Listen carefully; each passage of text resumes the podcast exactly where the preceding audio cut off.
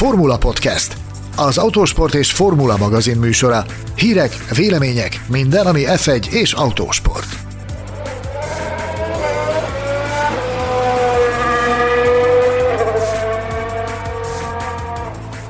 Mi történt pontosan Grozsan autójával, és megfelelően tették-e a dolgukat a Bahreini sportbírók? Milyen lavinát indított el a hétszeres világbajnok betegsége, és meglepődtünk-e a másik hétszeres világbajnok fiának érkezésén? Üdvözlünk minden Forma egy szurkolót, podcastünk 61. adását hallhatjátok. Köszöntöm vendégünket, Móni István tiszteletbeli sportigazgatónkat. Szervusztok! Kollégáimat Mészáros Sándort és Gelléfi Gergőt. Sziasztok! Hello, hello! Hello, sziasztok! Engem Betlen Tamásnak hívnak. A horror balesettől Hamilton vírusfertőzésén át Mick Schumer Forma 1 szerződésén keresztül egy magyar sportbíró elismeréséig jó sok mindenről lesz ma szó, úgyhogy ne is várjunk tovább, hanem kezdjünk.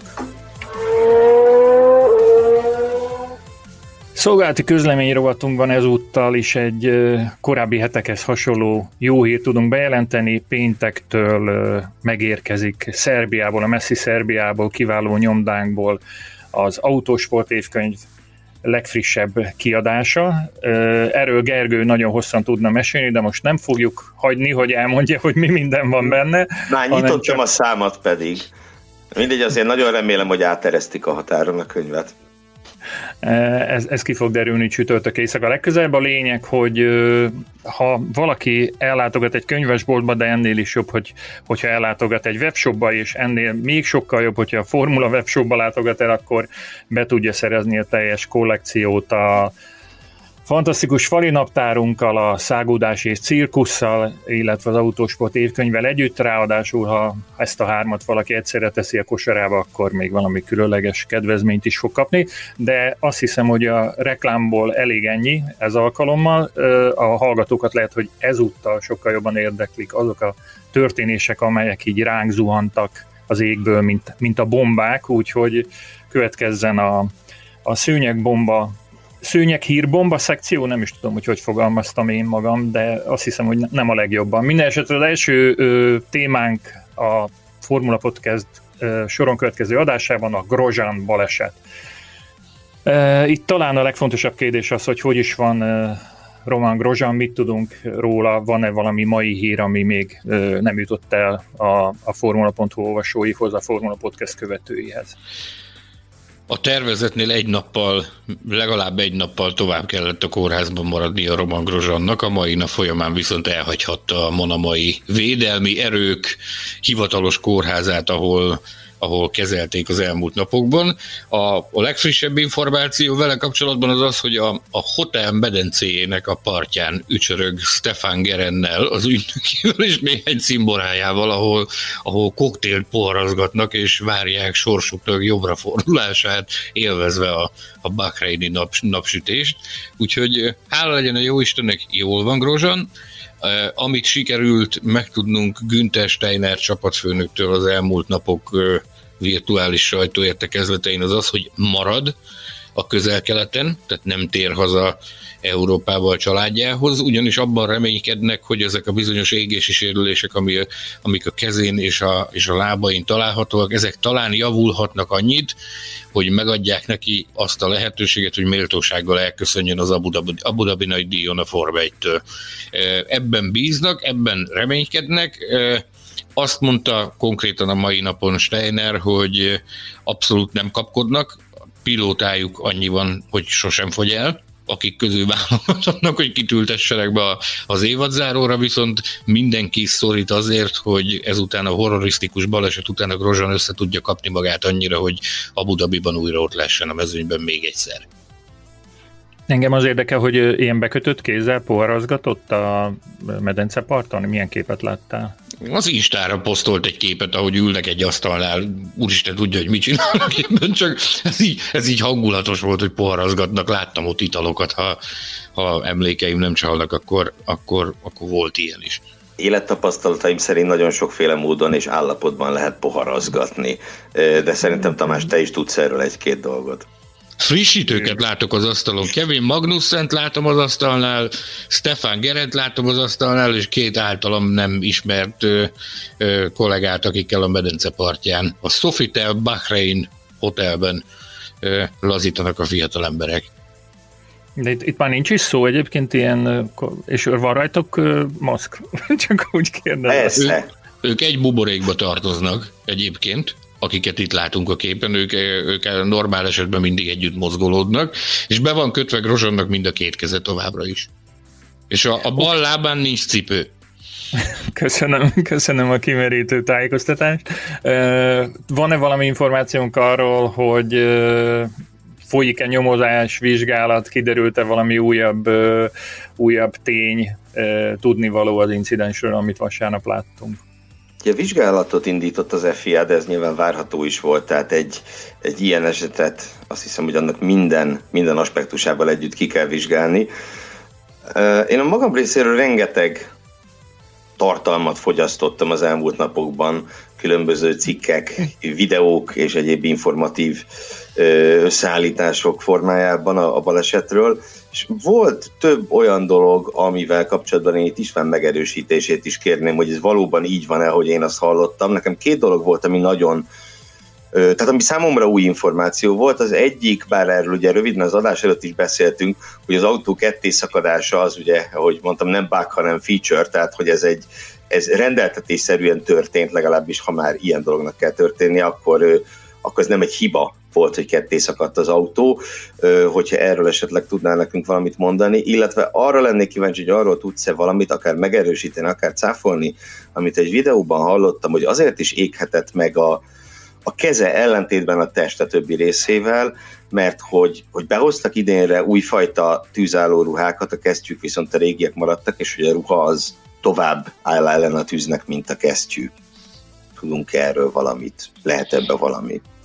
Kezdjük az autóval, illetve én egy lépéssel visszább lépnék, mielőtt még az autóról beszélünk, ez a hogy kerülök én ide ebbe a műsorba című dologgal. Um, ugyanis én 10 percig hallgattam azt az adást, amit a hét elején készült, és 10 perc után nem bírtam tovább, letettem, a, a, kikapcsoltam a Spotify-t, és fölhívtam Sándort, és elkezdtem beszélgetni vele az esetről. Na itt most félbeszakítalak. Na azt a beszélgetést képzeljétek el, hogy a víz hogy levert, amikor megjelent a sportigazgató száma, teljesen már váratlanul, és akkor, és akkor megindult a szidalom özön, nem félreértés, teljesen ilyen nem történt, de itt most vissza is adom a szót az Istvánnak. Na szóval, hogy térjünk vissza az autóra. Ugye a hallgatók nagy többsége biztos vagyok benne, hogy tudja, hogy a Forma 1-es autó az nem egy hagyományos karosszériára épülő autó, és nem egy alvázra épülő autó, hanem gyakorlatilag ott minden tart mindent. Tehát, hogy a motor tartja a váltót, a motor tartja a, az üzemanyagtankot, ami tartja a túlélőcellát, ami tartja a futóművet, meg ami tartja még a szárnyat. És hát ugye egyrészt nagyon far nehéz az autó, tehát ugye amikor megemelik a sportbírók, akkor azt látni lehet minden egyes felvételen, hogy gyakorlatilag kézzel ellensúlyoznak a sportbírók, és a másik rész pedig az, hogy ugye ahogy beszorult az autó a szalakorlátba, akkor ott azért még igen jelentős sebesség volt, ha jól emlékszem, ilyen 221 körüli sebességgel landolt a szalakorlátban az autó. Ergo, hogyha ezt a hátsó részt, ami, ami éppen még szabadon volt, ezt így fizika óráról előveszük, hogy ugye tömegszer sebesség, akkor ott azért keretkezett némi erő, és, és hát valahol, valahol valóban az a, annak az erőnek el kellett tűnnie, és ez volt az a, az erő, ami gyakorlatilag ketté tépte az autót. Biztos vagyok benne, hogy nem a legszerencsésebb helyen tépődött ketté az autó, Valószínűleg valahol ott a környéken van ez a tervezett zóna, ahol ennek szét kellett volna szakadni, de a, az eredeti tervek szerint valószínűleg az üzemanyagtanknak azért nem feltétlenül kellett volna szétszakadni. És akkor itt mehetünk is át a tűzre és a tűzálló öltözékre. Igen, gyakorlatilag, tehát valóban új tüzelő ruházat van idéntől. Ugye mindig próbálnak fejleszteni azon, hogy, hogy mennyi ideig áll ellen a tűzálló overall, illetve maga a tűzálló öltözék.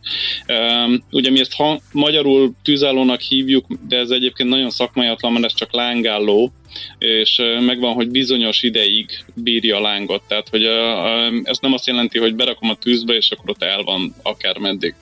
És az idei ruhák valóban tovább bírják, mint a, az előző generáció, és megmondom őszintén, ebből most én nem készültem, hogy a kesztyűben, meg a cipőben volt-e csere, vagy nem, de, de elképzelhetőnek tartom ezt az érvelést, tehát hogy ez akár helyes is lehet, ugyanis azt tudni kell, hogy amikor például itt a, akár egy nemzeti bajnokságban is előírják a következő generációs ruhák használatát, akkor annak mindig az a célja, hogy egy picit több időt adjon a mentésre. Egy picit több idő legyen arra, hogy a tűzből ki tudjunk rángatni mindenkit. Uh-huh, uh-huh. Értem, értem. Még egy pillanatra itt magamnál tartanám a szót, mert a, az a telefon, amit Sanyi felé megeresztettél adá, a hétfői adást hallva, az valószínűleg Ö, hogy mondjam. Jaj, jaj, jaj. Tehát én a magam részéről tényleg szeretnék itt egy kis, nem tudom, hamut szórni a fejemre, mert amikor visszahallgattam hétfő este az adást, mert magam is úgy találtam, hogy talán nem minden ponton beszéltünk a kellő, kellő tisztelettel és elismeréssel a a, a mentést végző emberekről, elsősorban a tűzoltókról. Mentségünkre én más nem tudok felhozni, mint hogy hát mind a ketten szó szerint sokkos állapotban voltunk még az esettől, ugye arról nem is beszélve, hogy reggel a felvétel előtt is párszor visszanéztük a, a történteket. És én még egyet szeretnék kérdezni, tehát én, én igazán sarkosan egyetlen emberről fogalmaztam, és ez nem a Grozsan esethez kapcsolódik, hanem az a tűzoltó, aki átrohant Norris autója előtt a, a futam vége fel, amikor Perez autója lángra kapott. Rá valóban nem túl szép szavakat használtam, mind a mellett, hogy nyilván senkire nem kell ilyen szavakat használni.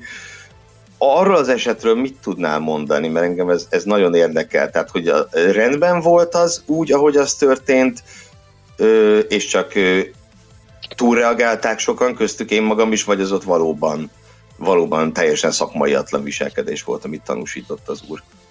Fogalmazunk úgy, hogy nem hozta meg az élete legjobb döntését. Tehát um, Michael, Michael Maisie Michael Maisie is kiadta az ügyel kapcsolatban a maga közleményét azt hiszem hétfő délután, amiben benne volt, hogy hát ez a sportbíró ő, ő gyakorlatilag saját döntésre keresztezte a pályát.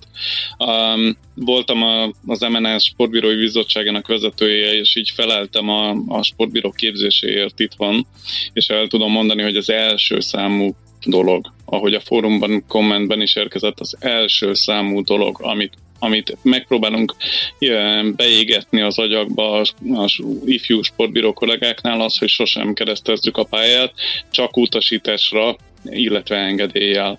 Tehát, hogy magunktól sosem. Um, Annó én hoztam be, de most is megvan ez a rendszer, hogy a sportbírói oktatás itthon Magyarországon az úgy kezdődik, hogy van egy első, nevezzük úgy, hogy elrettentő óra.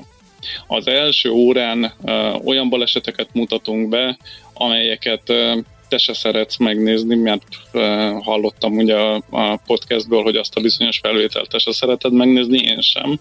Ennek ellenére meg kell, hogy mutassuk a kollégáknak az, azért, hogy tudják, a hogy mivel... Tom Price féle Tom Price, így van, uh-huh. így van. Tehát, hogy uh, uh, pontosan azért, hogy tudják, hogy mire számítsanak, és fel tudjanak rá készülni. És annó, amikor ezt az egész dolgot bevezettük, akkor, a, akkor is az volt a szabály, és ha jól tudom, most is az a szabály, hogy aki a, az első óra után meggondolja magát, és mégse szeretne sport sportbíróvá válni, azt nyugodtan ki is engedjük a, a, a teremből, és úgy búcsúzunk el egymástól, mint hogyha semmi nem történt volna, és szeretjük egymást továbbra is. Um, tehát, hogy ez a Tom Price eset is tipikusan ez az eset lehetett volna. Uh, ugye ott az történt, hogy kialamiban uh, a célegyenesnek a, a, nem a box utca felüli, hanem a másik oldalán megáll egy autó, kigyullad, tűzoltó átszalad, Tom Price elüti, és gyakorlatilag mind a ketten azonnal meghalnak. Az egyik az elütés miatt, a másik meg azért, mert a, a tűzoltó készülék gyakorlatilag fejbe találja. Hű. Egyébként a, nem csak a sportbíróknak vetítenek azért ennyire súlyos dolgokat nyilván nem, hanem a Form 1 klubnak létezik egy nyílt napja, amikor a de lehet, hogy te is voltál már velem együtt ezen, előfordul. Általában az év végén, amikor kapnak egy ilyen vezetési lehetőséget a Hungaroringen azok, akik Form 1 klubjegyet vásárolnak, és akkor ott is mutatnak egy pár nagyon-nagyon érdekes esetet a, a, a Hungaroring történetéből. Hát a, a, azok sem feltétlenül mosolygásra késztetik az embert, Ettől függetlenül én azt kérdezem meg, hogy a Hungaroringen futott-e már átember? Tudom, hogy most nem szabad, nem szabad azt mondani, hogy igen, de, de gyanítom, hogy megtörtént már itt is. Alapvetően azt kell mondjam, hogy a, a Hungaroringes sportbírók egy nagyon jól képzett társaság, tehát ott azért ez, ez nagyon minimális eséllyel tud előfordulni, de, de ugye erről tudunk nagyon sokat beszélni, hogy a Hungaroringes bírókat viszik mindenhova a világon, szana széjjel, stb.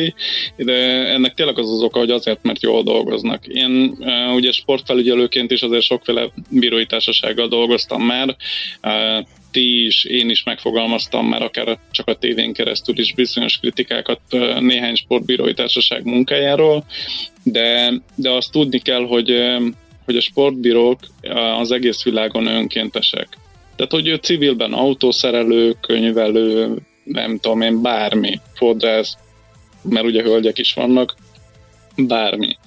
És ő nem 365 napon keresztül, meg nem is csak a munkanapokon keresztül sportbíró, hanem ő a, a szabad idejéből dolgozik sportbíróként.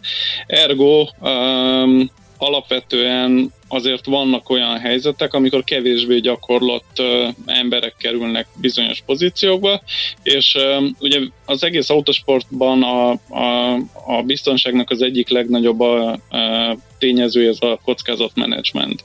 Ugye olyan helyekre próbálunk meg gyakorlott, a leggyakorlottabb sportbírókat rakni, ahol rendszeresen probléma van. Mondjuk Hungaroring, egyes kanyar, négyes kanyar, tizenegyes kanyar. Um, és ahol esetleg kevésbé valószínű, hogy probléma van, oda, oda pedig hát előfordulhat, hogy kevésbé gyakorlott kollégák kerülnek, de hát azért a sportbírók sincsenek sosem egyedül, tehát hogy én itt készültem nektek néhány számmal a Hungaroring kapcsán, 489 ember, 489 ember dolgozik egy Forma 1-es verseny ideje alatt, ebben nincsenek benne a biztonsági személyzet, meg nincsen benne a, a nézőtéri mentő, meg minden, ez a sportszakmai személyzet.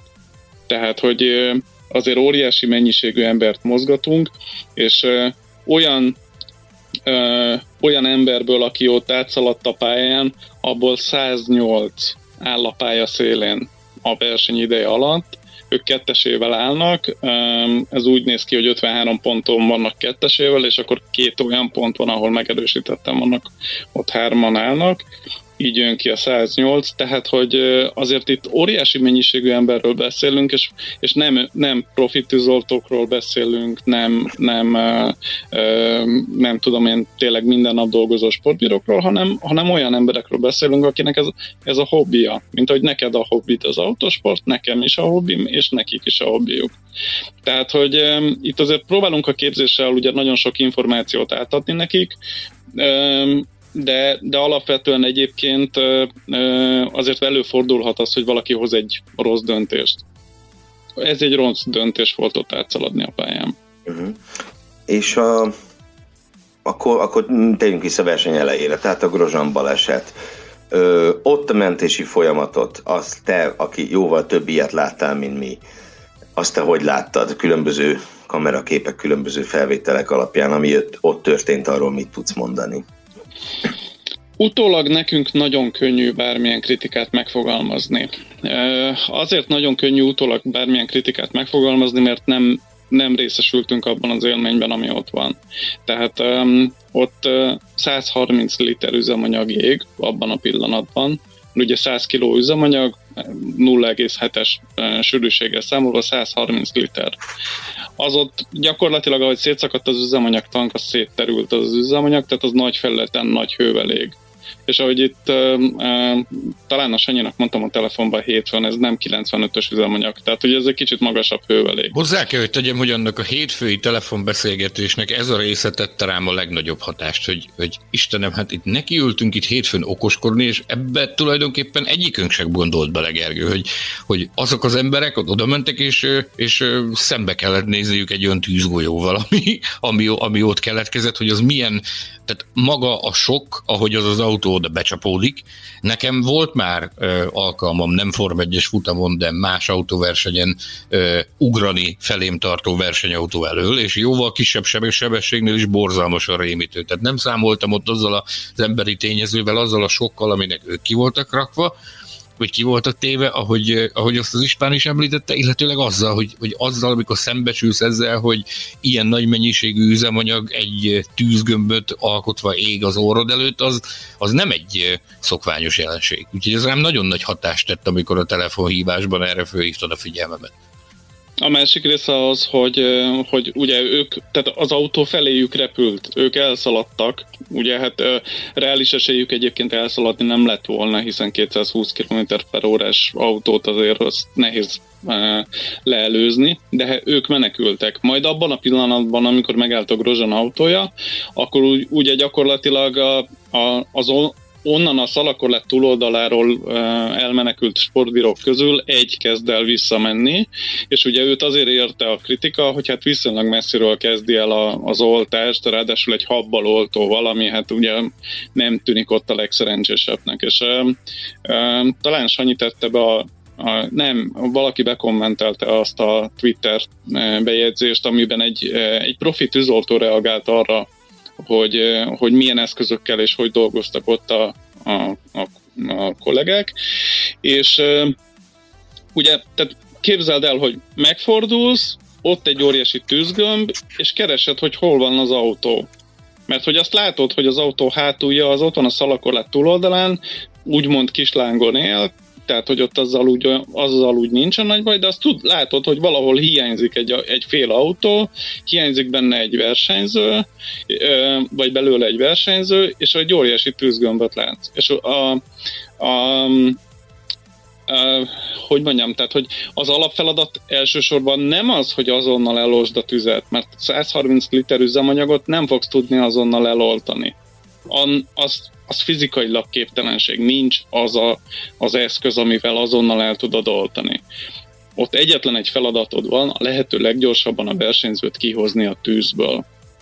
Alapvetően egy alapszabály létezik, ezt szintén ugyanúgy eh, minden bírói oktatáson elmondjuk és elmondják a kollégáknak, hogy eh, sérülthöz nem nyúlunk, kivéve ha ég az autó. Ha ég az autó, akármilyen további sérülés kockázata mellett azonnal ki kell hozni onnan a versenyzőt. De ehhez ebből a tűzgömbből meg kell találni őt, és ehhez, ehhez nem az van, hogy fogom és neki állok oltani, hanem a, az oltással próbálom terelni a lángot. És ugye ez történt egyébként a másik oldalról is, és ugye itt ráadásul közép egy egy térnek, egy, egy, egy fizikai térnek a közepén van maga a láng, és nem tudom, hogy a másik oldalról, aki elkezdi oltani, arra nem tollom erre a lángot. Tehát, hogy ezért van az, hogy, hogy a Hungaroringen is minden évben úgy kezdődik az év, hogy az első verseny előtt egy-két-három-négy héttel van egy kötelező gyakorlat a gyalogos beavatkozók számára, és ennek a kötelező gyakorlatnak része egy autó felgyújtása és eloltása. Tehát, hogy ez, ez azért, hogy találkozza hővel, ismerd meg a tüzet, hogy hogy tudod terelni a tűzoltókészülékkel, mert olyan megoldás nincs, amivel azt ott pillanatok alatt el tudod oltani. Köszönjük. Én a magam, magam részéről én sokat tanultam. az elmúlt percekben. Ez, ez csak a leges legkisebb része, tehát hogy a, a másik oldalról ugye, amikor a, a, a Van der Merve és a, a Dr. Robert odaért, ugye a Medical Care-ban is van tűzoltóeszköz. Tehát a Medical Care-ban is van tűzoltó készülék is. És ugye ők egy megbeszélt procedúra szerint, ugye egy skyos interjú kering is a neten azóta, egy megbeszélt procedúra szerint járnak el, és ők, ők ők viszont tréningezve vannak, és egy dolgot ne felejtsünk el. A, az az ember, aki a szalakorlátnak a külső oldalán abban a habbaloltóval próbálkozik, ő rajta egy ilyen tűzoltó kabátszerű valami van, amire rá van írva, hogy civil guard, azaz polgár, polgári védelem. Nem biztos, hogy valójában ő egyébként egy hivatásos tűzoltó, hanem lehet, hogy ő csak egy önkéntes tűzoltó valahol. Ezt így nem tudhatjuk most éppen messziről róla. Viszont a Fandermervék a másik oldalról, ők pedig rendesen ugyanúgy gyakorlottan jönnek, ráadásul ugyanolyan overallban jönnek, tehát ugyanolyan lángáló overallban, sisakban jönnek, ugyanabban a felszerelésben jönnek, amiben a versenyszpé is van. És a, a harmadik dolog még az, hogy, hogy tehát én a, a Sándornak egy példát mondtam, hogy, hogy mivel lehet, tehát hogy képzeld el magad elé azt a helyzetet, hogy megkéred a feleségedet, vagy életed párját, hogy a következő 5 percben váratlanul vágjon téged pofon, majd amikor pofon vágott, azonnal tegyen föl egy matek példát, összeadás, kivonás, szorzás, osztás szinten. Tehát, hogy ezt, úgy mondjad, ezt úgy mondjad, hogy a feleségem ezt hallgatni fogja, Redli. ez olyan tippeket adja, hogy nehogy, nehogy mokessza jöjjek a következő adás fővételére. Köszönöm szépen. Nem, csak, csak tehát, hogy 5 perc alatt kapsz egy pofont, és hirtelen válaszolod meg mondjuk azt a kérdést, hogy 6 meg 4 hogy mennyi idő alatt szeded össze magad annyira, hogy legalább ezt a kérdést meg tudod válaszolni a pofon után, hogy mennyi is hat meg négy. Mi volt a kérdés? Mi, hol vagyok? Nyugtass meg bennünket, hogy ilyen uh, oktatás, vagy ez a módszer azért az nem, nem dévik a, a Hungaroring uh, sportbíróinak a kiképzésén, ezt nem alkalmazzátok, de... Nem, Bocs, nem, én meg nem, annyit nem. tennék hozzá, hogy azért is köszönöm, hogy, hogy említetted itt a, a medikál káros személyzetnek a, a felszerelését, mert ugye ezt Lapka Gellért kiváló hallgatunk és állandó kommentelünk meg is kérdezte uh, a Többi kérdezőnek mondom, hogy majd az adás későbbi részében még jó néhányat felteszünk Istvánnak az általatok javasolt kérdések közül. Na de Tamás, hadd jusson szóhoz végre, szegény. Köszönöm. Feltettél nekünk István érkezésedkor egy találós kérdést, amire én nem tudom a választ. Mit köszönhet Grozsán Alonzónak Gergő? Passz, Sanyi? Nagyjából, tehát, bocs, én, én, én, nekem annyi feltételezés szerűm talán volt, hogy talán a 16-os Melbourne bukáshoz lehet ennek valami köze, amire István utalt, de lehet, hogy nem ingatja fejét, nem. Sanyi, mit köszönhet Grozson Alonzónak? 2009-ben majdnem tönkretette a karrierjét. Igen. Ezen kívül. Igen, ezzel jó alaposan felbőszítette. Oké, okay, segítek egy kicsit, hogyha azt mondom, hogy 100 millió dollár, Hűha. Kémbotrány. A kémbotrány.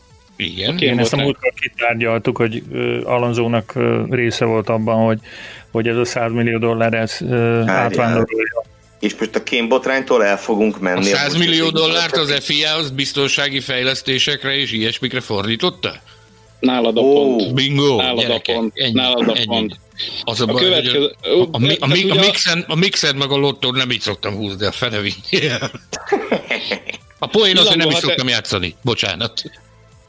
A pillangó hatást azt úgy szokták mostanában magyarázni, ugye tehát az a pillangó hatás, amikor valami történik, és valami nagyon távoli dologra van hatással.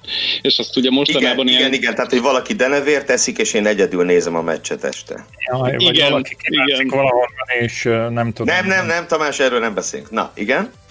Oké, okay. tehát gyakorlatilag ez történt, mert amikor megkapta a kémbotrány miatt a 100 millió dolláros büntetést a McLaren, akkor az a pénz az úgy került az FIA-hoz, hogy az FIA azt dedikáltan az autósport biztonságának fejlesztésére akarta költeni.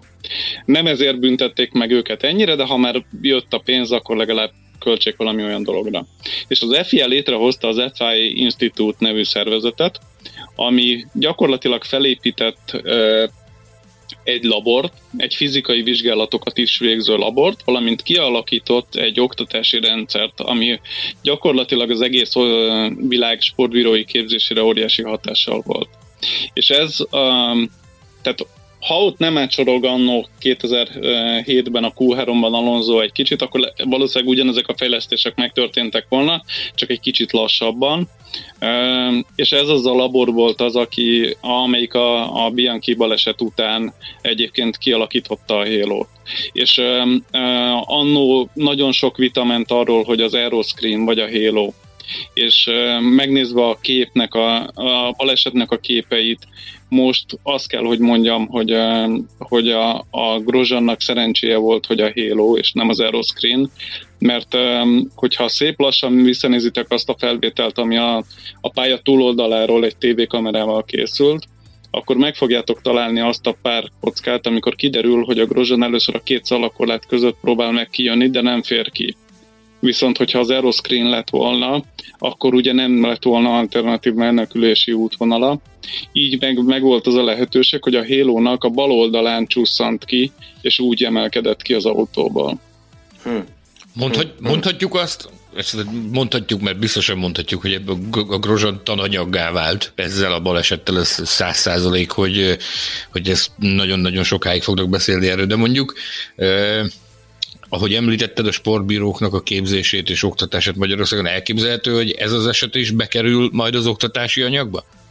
Biztos vagyok benne. Biztos vagyok benne. Minden évben ezeket, a, tehát a, a, a kiemelkedő eseteket minden évben elővesszük és feldolgozzuk, illetve előveszik a kollégák és feldolgozzák. Biztos vagyok benne. Egyébként maga a baleset, tehát hogy a, a, a baleset bekövetkezte is tananyag, csak az egy másik helyen lehet tananyag az a versenyzői képzésben, mert azért fogalmazzuk meg úgy, hogy ez egy ilyen tipikus grozsanos baleset volt. Tehát, hogy a, a, a, úgy, úgy kerültünk oda 221 km per órával a, a szalakorlátra, hogy egyébként az egy ilyen tipikus grozsan manőver volt. Mintha egyedül lenne a pályán gyakorlatilag úgy közlekedett. Ja, Igen. Ja, ja. Ö, én azon gondolok, tehát ugye föltettem magamnak azt a kérdést, amit írásban nektek is föltettem, hogy erről is beszéljünk, hogy mit lehet Mit lehet tenni azért, hogy, hogy, hogy ilyen ne történjen még egyszer? Nyilván azon kívül, hogy de lesz, mindig lesznek nagy balesetek, de hogy a konkrét eset, mondhatjuk-e azt, amire én jutottam, hogy, hogy a pályának azon a pontján, ahova Grozsán becsapódott, ott egyszerűen nem megfelelő az, hogy ott szalagkorlát van? Mm, én ezt így nem mondanám. Azért nem mondanám, mert az, a, ahogy már mondtam, az autosport biztonság az elsősorban kockázatelemzésről szól. És e, pont azzal, hogy ez egy ilyen grozsanos, váratlan baleset lett, e, tehát hogy ott azért ez egy, nem egy gyakori helyzet, hogy egy egyenes kigyorsítási szakaszában egyszer csak így bekanyarodunk 90 fokkal rá a szalakorlátra. Persze, Amely... nyilván és semmiképp sem vártam volna, hogy a Bahreini hármas kanyar kiárata lesz majd az évtized balesetének helyszíne. Tehát tényleg nem az a hely, ahol így számítasz erre. Abszolút nem, abszolút nem. És um, uh, gyakorlatilag ez, ez ilyen, tehát persze azt mondjuk, hogy az, az autósport az veszélyes. Persze azt mondjuk, hogy sosem vagy biztonságban a pályán. És ez igaz is. Tehát, hogy a, a, de, de vannak olyan kockázatok, amiket megpróbálunk ö, ö, számba venni, és annak megfelelően kialakítani a dolgot. Tehát, hogy most ha, ha összevetjük mondjuk egy Monakóval, Monakóban is megvan a 221 km per óra simán, és Monakóban is szalakorlát van, és Monakóban még kevesebb hely van, tehát, hogy ott, ott ez akár ugyanott is megtörténhetett volna. A másik az, hogy a, a szalakorlát szétnyílása az, az ugyanúgy, ahogy az autónak a szétszakadása. Az sem bug, hanem feature. Mert hogy, mert hogy az energiát el kell nyerni. Tehát, hogy annyira meredek szögben érkezik, ugye szalakorlátot alapértelmezetten nem 90 fokra terveznek. Itt megközelítőleg 80-90 fokos szögbe érkezett rá az autó. Elsősorban azt arra tervezik, hogy ilyen 45 fok vagy annál laposabb szögben érkezzen rá az autó, akkor végigvezeti a, az autót, tehát mint egy sín viszi tovább.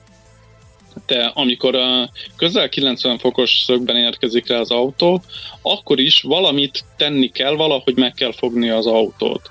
Ugye, ahogy beszéltünk az elején is erről, hogy fizika törvénye van, tehát itt tömegszáz sebesség van, itt, itt hiába járunk be bármilyen más fizika órára, itt ez lesz a valóság, és, és azt az energiát meg kell fogni, és azt az energiát azt le kell tudni csökkenteni.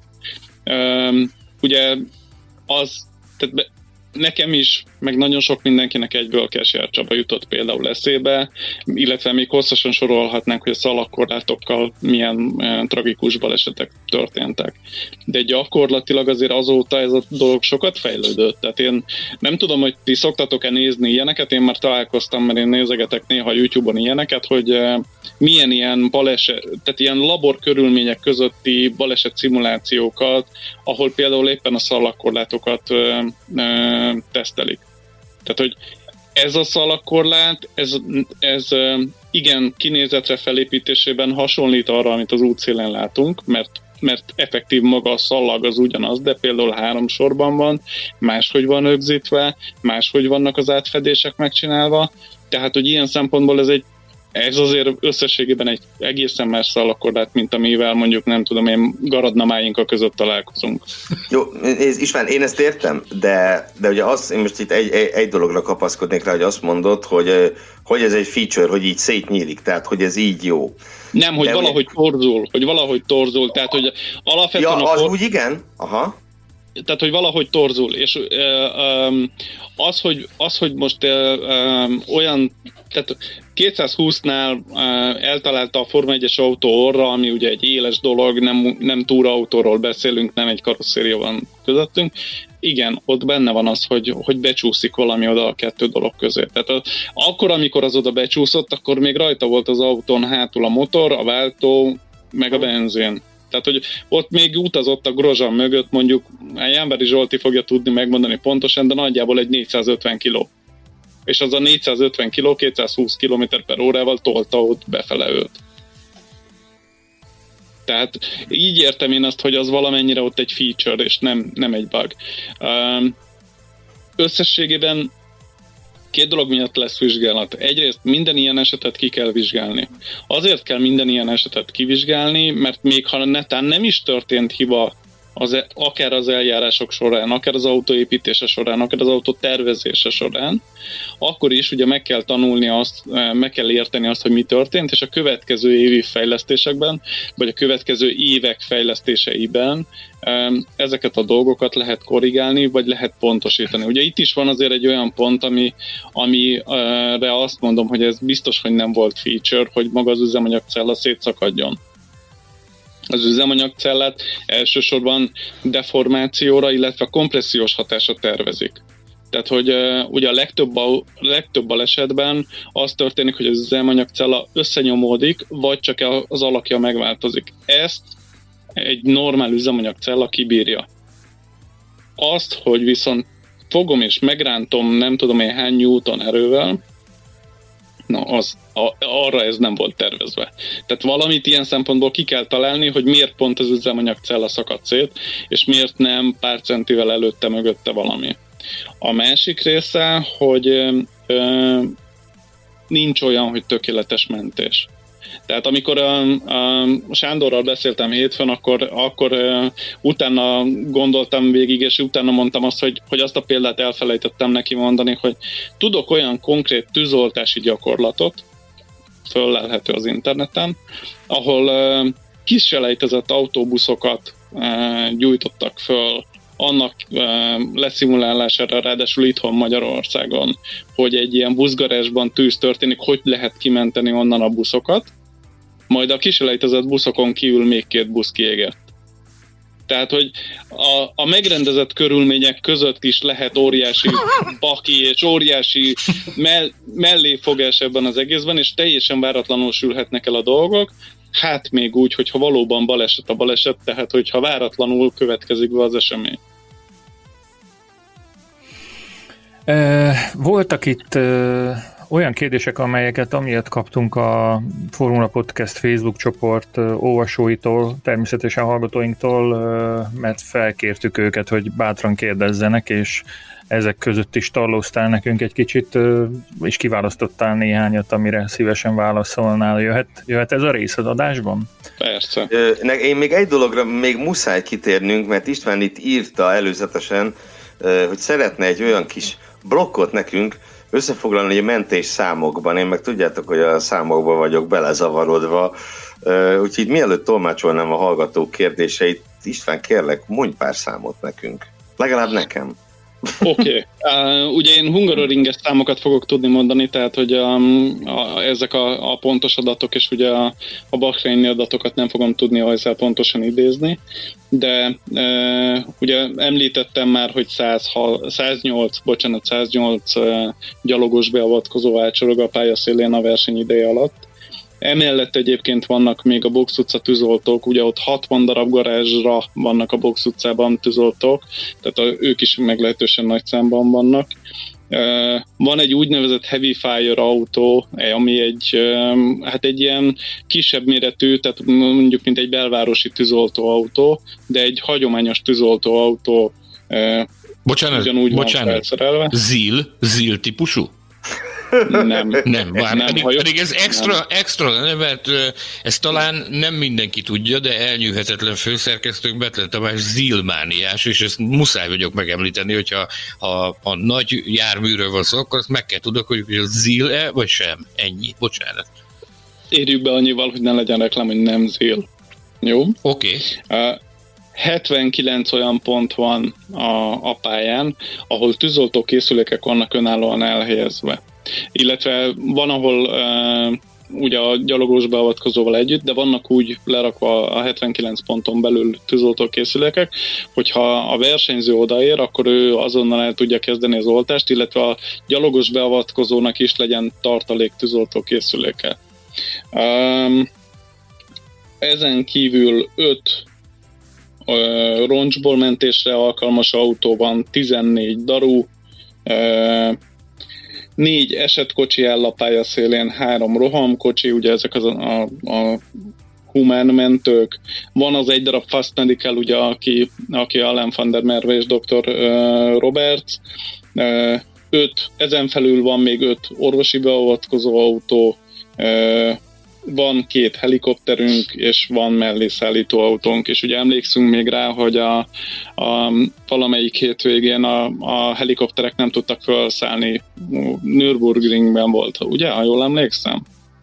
És, igen, igen, igen, pontosan. Ugye, ugye ott a po- probléma az volt, hogy a Koblenci kórházig megadott időn belül el kell jutni. A Hungaroringen szerencsére nincs ilyen problémánk, mert a, a limit időn belül a normál közúton, tehát az, az M3-as bevezetőn elérhető a Honvéd kórház, úgyhogy nincs szükség arra, hogy mindenféleképpen tudjanak repülni a helikopterek, de ott vannak a helikopterek például. És hát a, a, a, az utolsó szám, amit már egyszer mondtam, hogy 489 fő a sportszakmai személyzet. Számomra ez a leg, legmegdöbbentőbb adat mind közül. Na, akkor az én kíváncsiságom ki lett elégítve. Tegyünk így néhány néhány hallgatónkkal is. Büki Bálint és ifjabb Paplászló egyaránt arra kíváncsi, hogy, hogy van-e annak realitása Forma 1 amit megpendítettünk a hétfői adásban Sanyival, azaz, hogy valamiféle állandó mentőszemélyzet dolgozon a Forma 1-ben, ahogy azt teszik például az Indikárban. Ugye az Indikár egy picit más mentési dolgot, mentési szisztémát követ, mint a Forma 1. Az Indikárban azért ti is megfogalmaztátok talán, hogy egy picit, mint hogyha helyenként foltosabb lenne ez a, ez a biztonsági kérdés, tehát úgy, mint hogyha ne, van azért olyan oldala az Indikárnak, mint ami egy kicsit kevésbé lenne biztonságos, mint a Forma 1-nek. Ezt nem fogjuk tudni így sem igazolni, sem cáfolni, de azt tudjuk, hogy más elv alapján dolgoznak. Tehát ad, avval, hogy 489 ember dolgozik a pályán, és ebből 180 um, ott állnak a tűzoltókészülékekkel a, a, a pálya szélén, um, azt, el, azt én személy szerint elképzelhetetlennek tartom, hogy, uh, hogy mondjuk legyen 108 plusz a tűzoltóautók vezetői, plusz a mindenféle emberek, akit visznek fixen magukkal.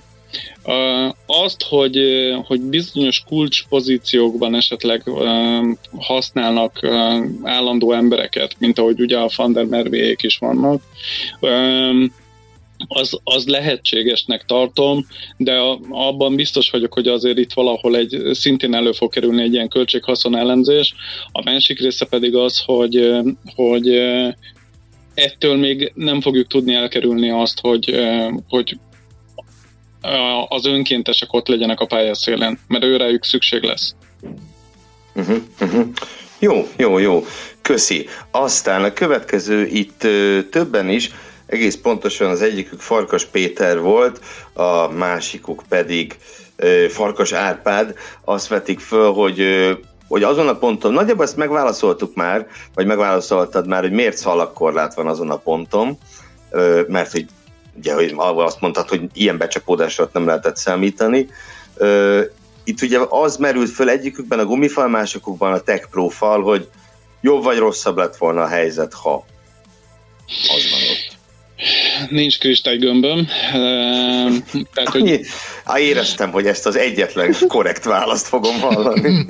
nem, nem, nem, nem, nem. Tehát uh, uh, azt se felejtsük el, hogy azért a gumifal alá is be lehet szaladni és idén már láttunk ilyen balesetet, meg hát én minden évben látunk ilyen balesetet, amikor az autó végül a gumifal alatt köt be.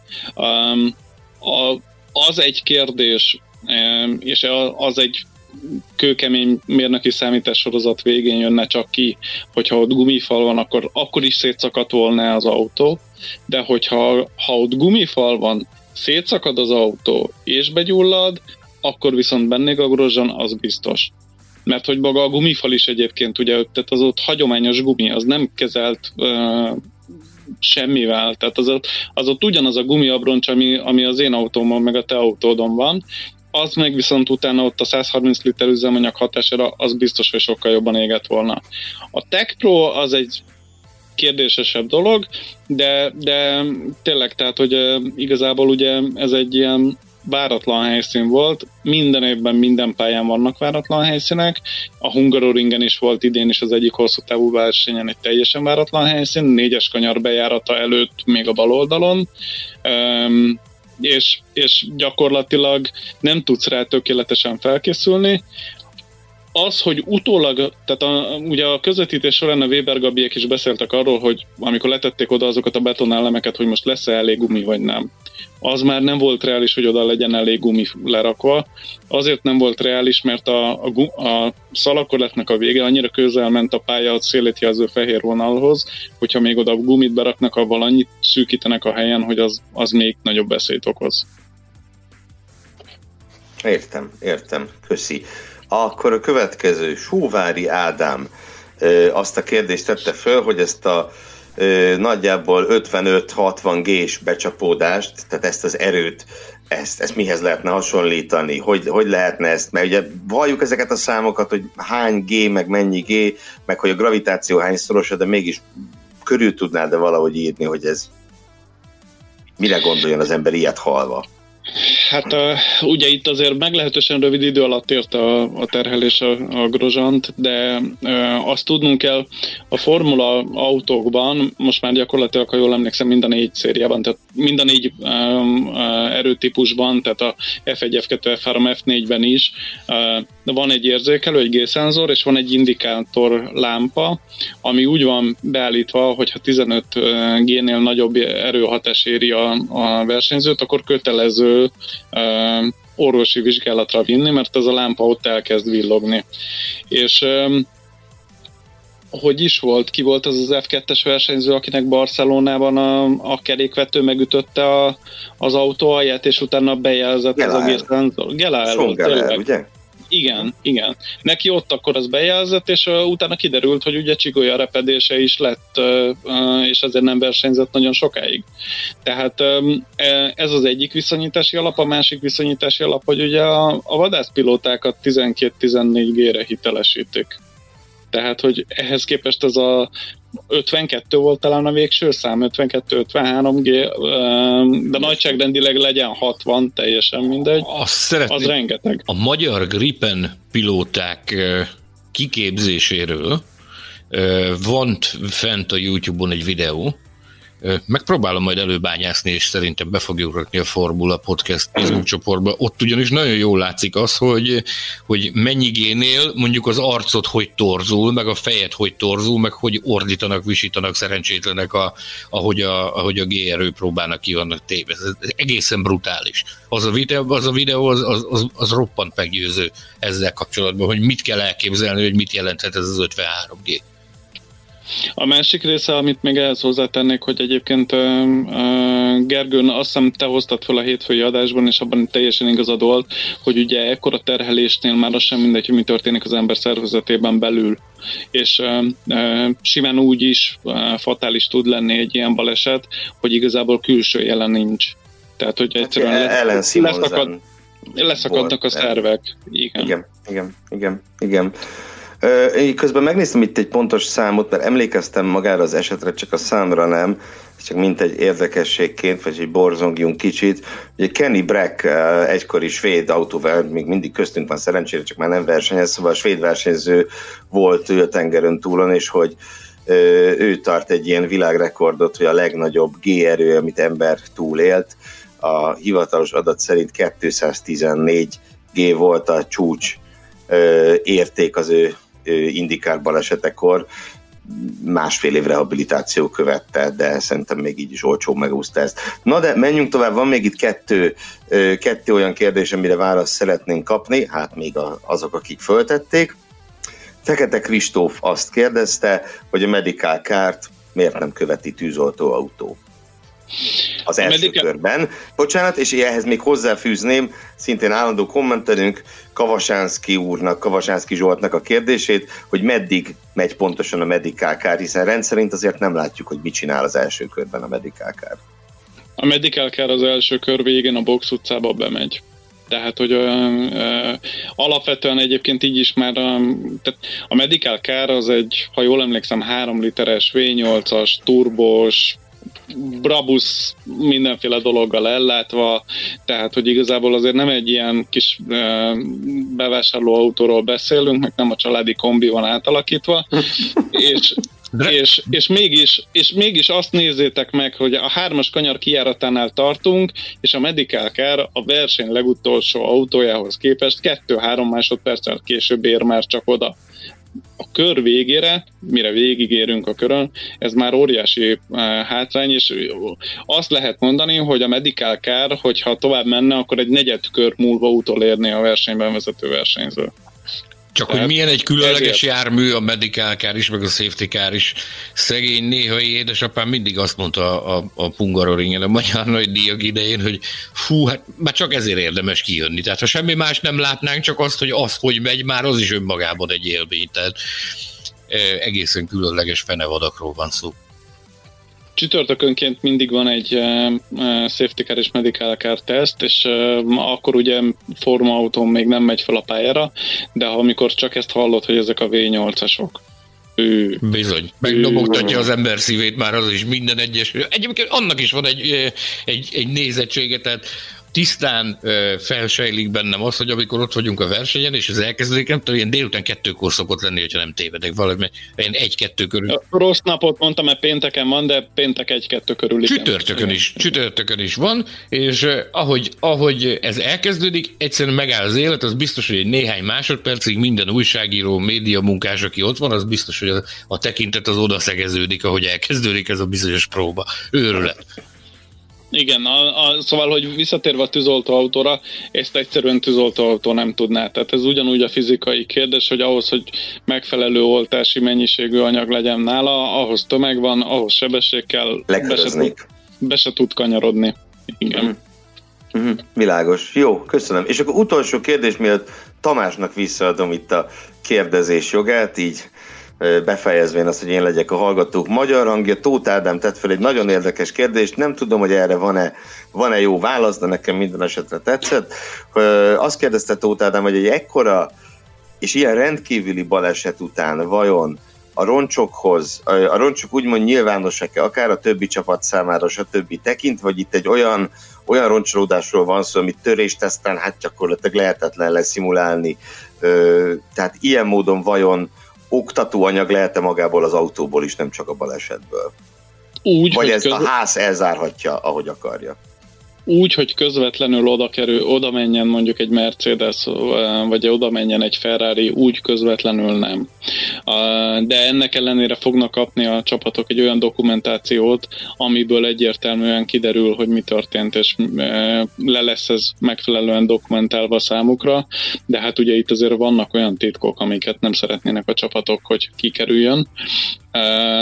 És ugye azt a közvetítésben is láttuk, hogy a, hogy a két saját szerelőjük az ott volt, mert őket oda hívták, hogy menjenek oda segíteni, de, de ezért van az, hogy egyébként jellemzően, tehát amikor hozták vissza az autót is, az orrész az le volt takarva, a hátsó rész meg, meg ugye úgy nagyjából egyben maradt, tehát hogy ott tartotta, tehát az ott akarta saját magát, de, de úgy, hogy mondjuk tényleg körbesétálhassa meg egy tolómérővel, kicsit szélsőséges a példa, de egy tolómérővel mondjuk egy bármilyen adatot megmérjen bárki, olyan nem. Az én információm az az, amit a Steinertől hallottam most a héten.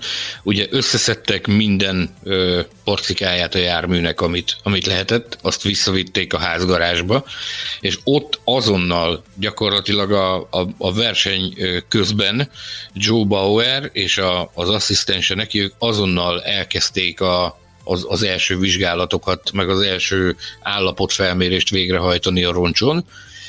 Ez ez azért még tartósabban is ez egy hosszabb folyamat lesz, és a Dallara, aki ugye a versenyautókat gyártja a, a háznak a, a tervek alapján, a Dallara is indított egyrészt egy belső vizsgálatot, és ők is ki fogják vizsgálni ezt a romhalmazt, ami az autó maradványait azért, hogy, hogy minél több tapasztalatot szerezzenek ebből azután a szörnyű baleset után. Na, ugye annak lennie kell az utolsó szó minden blokk végén az enyém. e, és még, még ráadásul egy, egy kérdést muszáj föltennem, ami, ami belém szorult, hogy nagyon sok érdekes információt kaptunk Istvántól, köszönjük szépen, hogy ezeket megosztotta velünk, de engem az a kérdés is izgat, és ezt már Sanyitól kérdezem, hogy aki téged felhív, akkor uh, így be tud kerülni az adásba, ezt a uh, következtetést is levonhatjuk a, a, a műsor készítésének a menetéről, a szervezéséről. Fölhívott, és már itt is van. Figyeljetek ide, megmondom őszintén, tehát ez egy privilégium, amikor a sportigazgatónk, ami nem, amikor a sportigazgatónk megjelenik a, a telefonom kijelzőjén, az egy, az egy privilégium. Aztán amikor fölveszed, ugye örülsz, hogy jaj, de jó, a Pisti hív, fölveszed, és akkor azzal kezd, na figyelj csak ide. A tizedik percben abba hagytam az adásnak a hallgatását, na az már egy egészen, egészen speciális helyzet. Tehát érdekes a következtetés, amit levontál, például te is föl szoktál hívni engem, Tamás, és benne vagy az adásba. Látod? A Gergő ugyanígy, nem meglátjuk, hogy ez a trend, ez hogy működik. Jánvári Zsolti barátunk, akit ezúttal is ölelünk, puszilunk, szeretünk nagyon, ő is úgy van, hogy néha fölhív, meg néha én is felhívom, és ő is föl szokott itt bukkanni nálunk. Meglátjuk. Most ezen a ponton én meg nem tudom megállni, hogy ne osszak meg egy kulisszatitkot, és aztán tényleg, tényleg megyünk tovább. Csak hogy a, a telefonálgatások és hasonlók, ugye Mészáros Sanyival meglehetősen sokat beszélgetünk. Más dolgokról is, podcastről meg főleg. És hát ugye én tegnap reggel mondjuk úgy, hogy szundikáltam, mostanában éjszaka szoktam dolgozni, és így reggel alszom. Majd a következő üzenet folyam nyílt meg a telefonomon, amikor végül fölébredtem. 7 óra 16 reggel, Sanyi, házpilóta bejelentés 9-kor. 8.18. Hamilton koronavírusos. Innen jön az érdekes. 843. Ébredjél már felfelé. 853. Azonnal ébredj fel. Én meg gyanútlanul fölkelek fél tízkor, ahogy szoktam, mert tényleg éjszakában nyúlva szoktam dolgozni, azt a mindenit mondom, ez igen. És rá kellett jönnöm, hogy Sanyi nem tud nélkülem élni. Fantasztikus jó érzés volt. Ilyen az, amikor szimbiózisban vagyunk egymásra, de ez már csak így megy itt a stábnál, tehát ezzel nem tudunk mit kezdeni. Így, így. Jól is van ez így. Itt az ideje, hogy rátérjünk a műsor második részére, amelynek a lényegét azok a hírek adják, amelyekkel máskor, máskor ennyi hírrel nem is találkozunk egy szezon alatt, mint ami most egy nap alatt befutott hozzánk. Én rátok bízom, hogy melyiket vegyük előre. Ugye van egy koronavírusos Hamiltonunk, van egy pilótánk, aki őt helyettesíti, emiatt aztán van egy pilótánk, aki azt a pilótát helyettesíti, aki Hamilton helyettesíti, és végül és végül van egy hétszeres világbajnok Csemete, aki szintén egy szerződéssel gazdagabb a mai naptól. Sőt, neki még egy csapattársa is van, aki meg tegnap óta gazdagabb befegyes szerződéssel. Na, a, a pillangó hol lebegtette meg a szárnyait ebbe a dominó sorba, vagy nem tudom miben Kezdjük. Valaki denevértevet, nem. Hát ugye ott, hogy Louis Hamilton koronavírusos lett, szerintem innen, innen induljunk el. Én nem innen, az én szempontomból nem innen indult ez a történet. Az én szempontomból onnan indult a történet, hogy vasárnap crash, futam vége, esti elmerülés a különböző beszélgetések, meg mi egymás, mi egymásban, és akkor hétfő reggel podcast készítés után nem sokkal üzenet egy, egy, egy általában mindig megbízhatónak bizonyuló forrástól, hogy, hogy ház pilóta bejelentés van a levegőben. Nekem, nekem, nekem innen indult ez a történet, és akkor ezt, ezt elkezdtem puhatolozni, hogy ez, ez hogy is, mint is, merre is, és a forrásom azt mondta nekem, hogy kedden Mick Schumacher bejelentés. És ezt, ezt, én ezt elraktároztam szépen, elkezdtem a szerkesztőséget felkészíteni, ahogy azt szoktuk az ilyen volumenű, meg ilyen horderejű bejelentésekre, hogy akkor, akkor gyerekek úgy tűnik, hogy ez, ez be fog következni, elkezdtünk beszélgetni róla, és akkor ugye szentül meg voltunk győződve arról, hogy, hogy kedd, a keddi nap úgy indul, hogy Mick Schumacher pilóta bejelentés. Tehát amikor, amikor én, én kora reggel azt a bizonyos üzenetet elküldtem a Gergőnek 7 óra akárhány perckor, hogy azonnal, mert azt, azt mondta a forrásom, hogy a dolgok jelenlegi állása szerint kedden reggel pilóta bejelentés, de térjünk vissza rá, tájékoztatni foglak időben. Ugye most uh, Bahrein kettő órával előttünk van időben, tehát nekünk itt viszonylag korán, tudom, 5 óra, 5 óra 30 magasságában kaptam tőle a, a telefonhívást, hogy akkor úgy tűnik, hogy amit tegnap mondtam, az, az marad a forgatókönyv, tehát ma reggel otthoni idő szerint 9 órakor jön az első házpilóta bejelentés. És akkor én, én ilyek akkor írtam neked, Gergő, hogy azonnal kell fölfelé merül a házpilóta bejelentés, és még, én még akkor mindig azt gondoltam, hogy, hogy a Miksumi. Majd egy kicsivel előtte írtam hogy ez bizony nem a Miksumi lesz, hanem a Mazepin az eredeti tervekkel ellentétben. És akkor még mindig nem értettem, de úgy voltam vele, hogy jó, hát most ez, ez úgyis meg fog történni előbb-utóbb a másik is, de nem értettem, hogy miről van szó. Majd akkor jött, derült egyből a villámcsapásként a, az FIA-nak és a FOM-nak a közleménye, hogy Louis Hamilton koronavírusos. És akkor utána indult, ez, ez ha nem tévedek, ez olyan, olyan 8 óra magasságában érkezett ez a, ez a bizonyos közlemény. Nekem 8 óra 18 perckor írtál. 8 óra után egy pár perccel jött, és akkor onnantól fogva tényleg olyan volt, mint egy búgócsiga az egész, akkor utána kaptam még egy telefont, hogy na figyelj, akkor mégsem a, mégsem a Mik lesz, hanem a, hanem a Mazepin lesz, és akkor mindjárt, mindjárt érkezik a bejelentés. És akkor ugye innentől fogva ment minden a, a maga útján, információ szerint azért tették bele ezt a csavart, hogy azért ezt ugye a nyilvánosság ebből semmit nem lát, ez csak arra jó, hogy, hogy a mi fejünk olyan legyen, mint a, mint a bugócsiga, hogy ne tudjuk már néha, hogy merre van a fent, meg a lent, amikor ilyen csavarok vannak egy-egy, egy-egy forgatókönyvben. Állítólag az történt, hogy ugye azonnal kapcsoltak a háznál is, hogy tulajdonképpen így nem lehet kimaxolni a, a bejelentésben rejlő, a hírértékben rejlő potenciált, hogy hogyha, hogyha bejelentik a Miksumit, ami az ő csapatuk szempontjából a legnagyobb dobás, hogyha bejelentik egy olyan napon, amikor kiderül, hogy a, a regnáló hétszeres világbajnok koronavírusos. Hát ezt tudták nagyon jó, hogy ez mindent felülír, úgyhogy, úgyhogy született egy megállapodás, hogy mivel bejelenteni be kell, mert ez már szerepelt a tervek között, ez nem úgy van csak, hogy egyik pillanatról a másikra, ugye itt ilyen különböző, különböző előkészületeket igényel az csapat szempontból is, ezért, ezért változtattak a terveket, és akkor megcserélték. Így lett, a, így lett előbb a, a, a Nikita Mazepin, és lett belőle a mai napra Miksumi, és lett az egészből egy óriási kavarodás, mivel hogy Louis Hamilton koronavírus, vírusos, és ugye elindult az őrület. Tehát normál esetben azt mondaná az ember, hogy akkor egy teszt és tartalékpilóta ül be helyette, csak hát ugye itt sem az lett, hanem itt átadom a szót Gergőnek. Ah, még nem, még nem menjünk el, okay. de egy, a ház kapcsán, ugye, tehát egyrészt a Ugye azt mond, egyrészt mindenek előtt, szerintem érdemes adásban is elmondani, amit te adás előtt már, már, már elmondtál nekünk.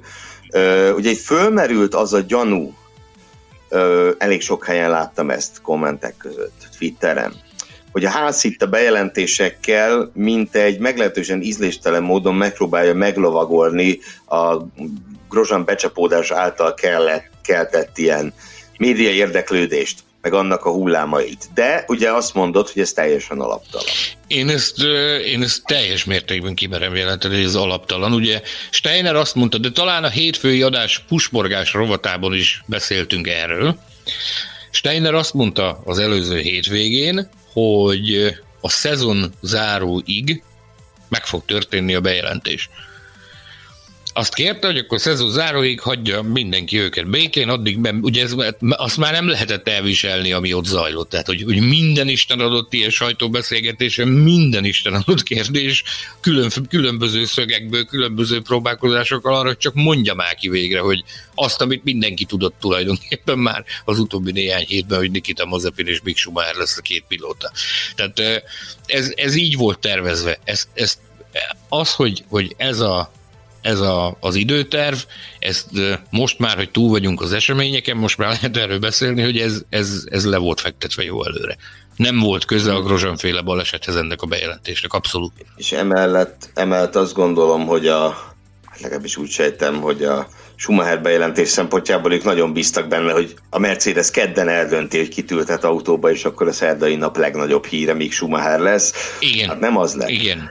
Ö, nem az lett. Ö, nyilván mindenki tudja, tehát persze ugye senki sem innen fog értesülni róla, hogy George Russell vezeti a Mercedes-t a hétvégén, és az ő helyén pedig bemutatkozhat Jack Aitken, egy brit újonc a, a Williamsben. Ennek is megvan ám de, még, de még, még mindig nem menjünk át ide, mert uh, itt szerintem van egy ember, akiről beszélnünk kell. És az nem még Schumacher, mert róla már beszéltünk eleget, és még fogunk is. Így szerintem, hogy Nyigita Mazepin, akiről egy kicsit többet kellene beszélnünk, uh, az ő fogadtatása meglehetősen vegyes volt rajongói szempontból és őszi talán annyit elárulhatunk, hogy így a mi kis konglomerátumunkban is elég vegyes volt, mert Sanyi sokkal jobban örült az ő szerződtetésének, mint én. Ö, viszont én most nem bírom megállni, hogy ne használjam ki azt, hogy a körünkben van egy F2-es sportfelügyelő István személyében. Ö, István, te Mazepinről nyilván nem semmiképp tudom, hogy neked nem, nem lehet itt ítéletet mondani, de mi az, amit mondhatsz róla, mi eszedbe jut róla?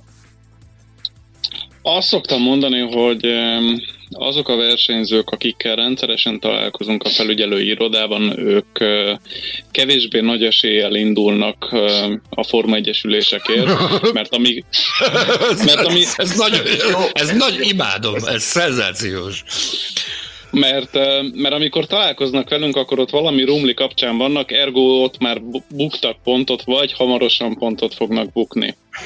Um, és, és hát... Um, az gyakran látod ezek szerint? Hmm, ismerős. Aha.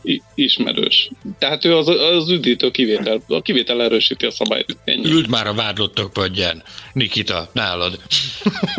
Nem, egyébként, a... egyébként azt el kell róla mondani, hogy, hogy sokat változott menet közben, tehát hogy ő ugye azért nem az első éves pilóták közé tartozik, és ő azért sokat változott menet közben, tehát például uh, um, ugye idén a második Silverstone hétvégén vettem részt, és a második Silverstone hétvégén egyszer ő jött be, és ő kérdezett tőlünk. Tehát ugye ez korábban azért nem nagyon volt gyakorlat nála, most meg viszont kifejezetten az történt, hogy bejött, és átbeszéltünk egy konkrét esetet, hogy miért az a, a döntés született, amit született. Ugye azt azért nem árulunk el, nem árulunk el nagy titkot azzal, hogy hát egy nem egy szocpolos családból érkezik a fiatalember, e, és ugye hát ezeknek a, ezeknek a fiataloknak azért hát általában nem az udvariasság meg a kedvesség szokott lenni a, a legfőbb ismérve. E, annak idején hajdanában, Danában, amikor még a jóval az F2 előtt összefutottunk vele, csak így, így tehát találkozás szintjén, akkor, akkor az volt az embernek a benyomás, hogy úristen, ez a gyerek, ez egy felfúvalkodott hólyag, ez, ez biztos, hogy egy nagyképű, magától elszállt ö, plastik gyerek, és ahogy teltek, múltak a, az évek, arra tisztán emlékszem, hogy a, az utolsó F 3-as, ami akkor még, még GP3 volt. Az utolsó GP3 szezon ö, évadzáró bankettjén Abu Dhabiban. Ezt minden évben a, a sajtóépületnek a, a tetőteraszán tartják. Ez egy abszolút fényűző és szenzációs esemény. Ott a, ott a vendégek között ott jöttünk, mentünk, és akkor egyszer csak, egyszer csak oda keveredett hozzánk, és bemutatkozott. Hello, én vagyok a Nikita, mondtuk, hogy persze tudjuk, hogy te ki vagy. Kíváncsi volt ránk, hogy kik vagyunk, mit vagyunk, és beszédbe legyettünk vele, és egy, egy, egy hihetetlenül karakán, jópofa gyereket ismertünk meg a személyében. Tehát egyáltalán nem az a bumfordi öntelt hólyag, mint amilyen, mint amilyen benyomást egy-két évvel korábban ö, keltett bennünk, hanem egy, hanem egy abszolút, ö, én azt kell, hogy mondjam, hogy egy eltökélt, a céljaiért nagyon határozottan és tudatosan küzdő fiatalembert ismertem meg a személyében, aki tudja nagyon jól, hogy milyen eszközökkel tud élni. Tehát ő nem titkolta egyetlen másodpercig se, hogy, hogy ő ha füttyent egyet, akkor a, a Dimitri apuka küldi a, a, a magángéped, és akkor ő adott esetben a, a, a bázisáról, akkor ő mehet azzal egyetemre Moszkvába, vagy akár nem, ezt, ezt teljesen nyíltan, teljesen normálisan, ő elmondta, hogy ez van gyerekek, és, és én ebből próbálok építkezni. Attól, hogy, hogy ilyen anyagi lehetőségeim vannak, ez szó szerint így hangzott el a szájából, attól még az autó magától nem fog végigmenni a pályán. Meg nem fog jó eredményt hozni. Tehát, tehát tud tökéletesen azt a benyomást keltette bennünk, hogy tudta nagyon jó azt, hogy, hogy neki teljesítenie kell, mert akár milyen források állnak mögötte, ugye hát itt elképesztő dolgokat hallottunk, tehát mezőnyben nincs olyan csapat, amit ne hoztak volna hírbe az édesapjában hogy az édesapja fel fogja vásárolni. Tehát tényleg itt, itt két évvel ezelőtt konkrét tervekről spekulált a sajtó, hogy Dimitri Mazepin meg fogja vásárolni a Mercedes-t, meg fogja, meg fogja vásárolni a Renault, is a, gyerek a, Mercedes. a Williams, ő, ő, neki nagyon komoly együttműködése volt a, a Mercedes-szel, sokat szimulátorozott náluk. Ugyanis a Mercedesnek kiemelkedően jó szimulátora van, és, és, és bejárt hozzájuk szimulátorozni. Ki alkudozta a, a menedzsmentje neki ezt a lehetőséget. A másik, ami, ami, ami miatt én, én nagyon örülök annak, hogy, hogy ő eljutott addig, hogy, hogy Form 1 versenyző legyen, az a, az a menedzserének a személye. Talán vannak még a hallgatóink között is olyanok, akik emlékeznek arra a GP3-as mezőre, amiben Kispár Tamás vitézkedett. Ha emlékeim nem csalnak, Oliver Oaks, aki Nikitának a menedzsere, az talán még versenyzett a kis Páltomi ellen. Nem vagyok róla száz százalékig meggyőződő, de, de ő is egy Red Bull tehetség volt, egy végtelenül szimpatikus ember volt, aki, aki ilyen Christian Horner módjára rájött arra, hogy ez a versenyezgetés, ez, ez nagyon szép, meg nagyon jó dolog, de, de lehet, hogy jobb lenne, hogyha inkább a sportszakmai oldalon próbálna, próbálna szerencsét. És gyönyörűen felépítette magának ezt a, ezt a versenycsapatot, amit, amit high-technek nevezünk, betársult egy a, a high-tech akkori tulajdonosaihoz, és új szintre emelték együtt, úgyhogy bevonzott a, a a, a Mazepin gazdasági birodalmat is, és az Oli az egy hihetetlenül segítőkész, normális, és, és nagyon-nagyon jó ember, aki egy hihetetlenül jó szakember, nagyon érti és nagyon érzi a versenyzésnek minden rezdülését, és nekem volt alkalmam kvázi testközelből végignézni azt az utat, meg azt a munkát, amit ők együtt kéz a kézben megtettek, azért, hogy, hogy, hogy eljussanak oda, hogy ez a mai bejelentés ez megtörténhessen.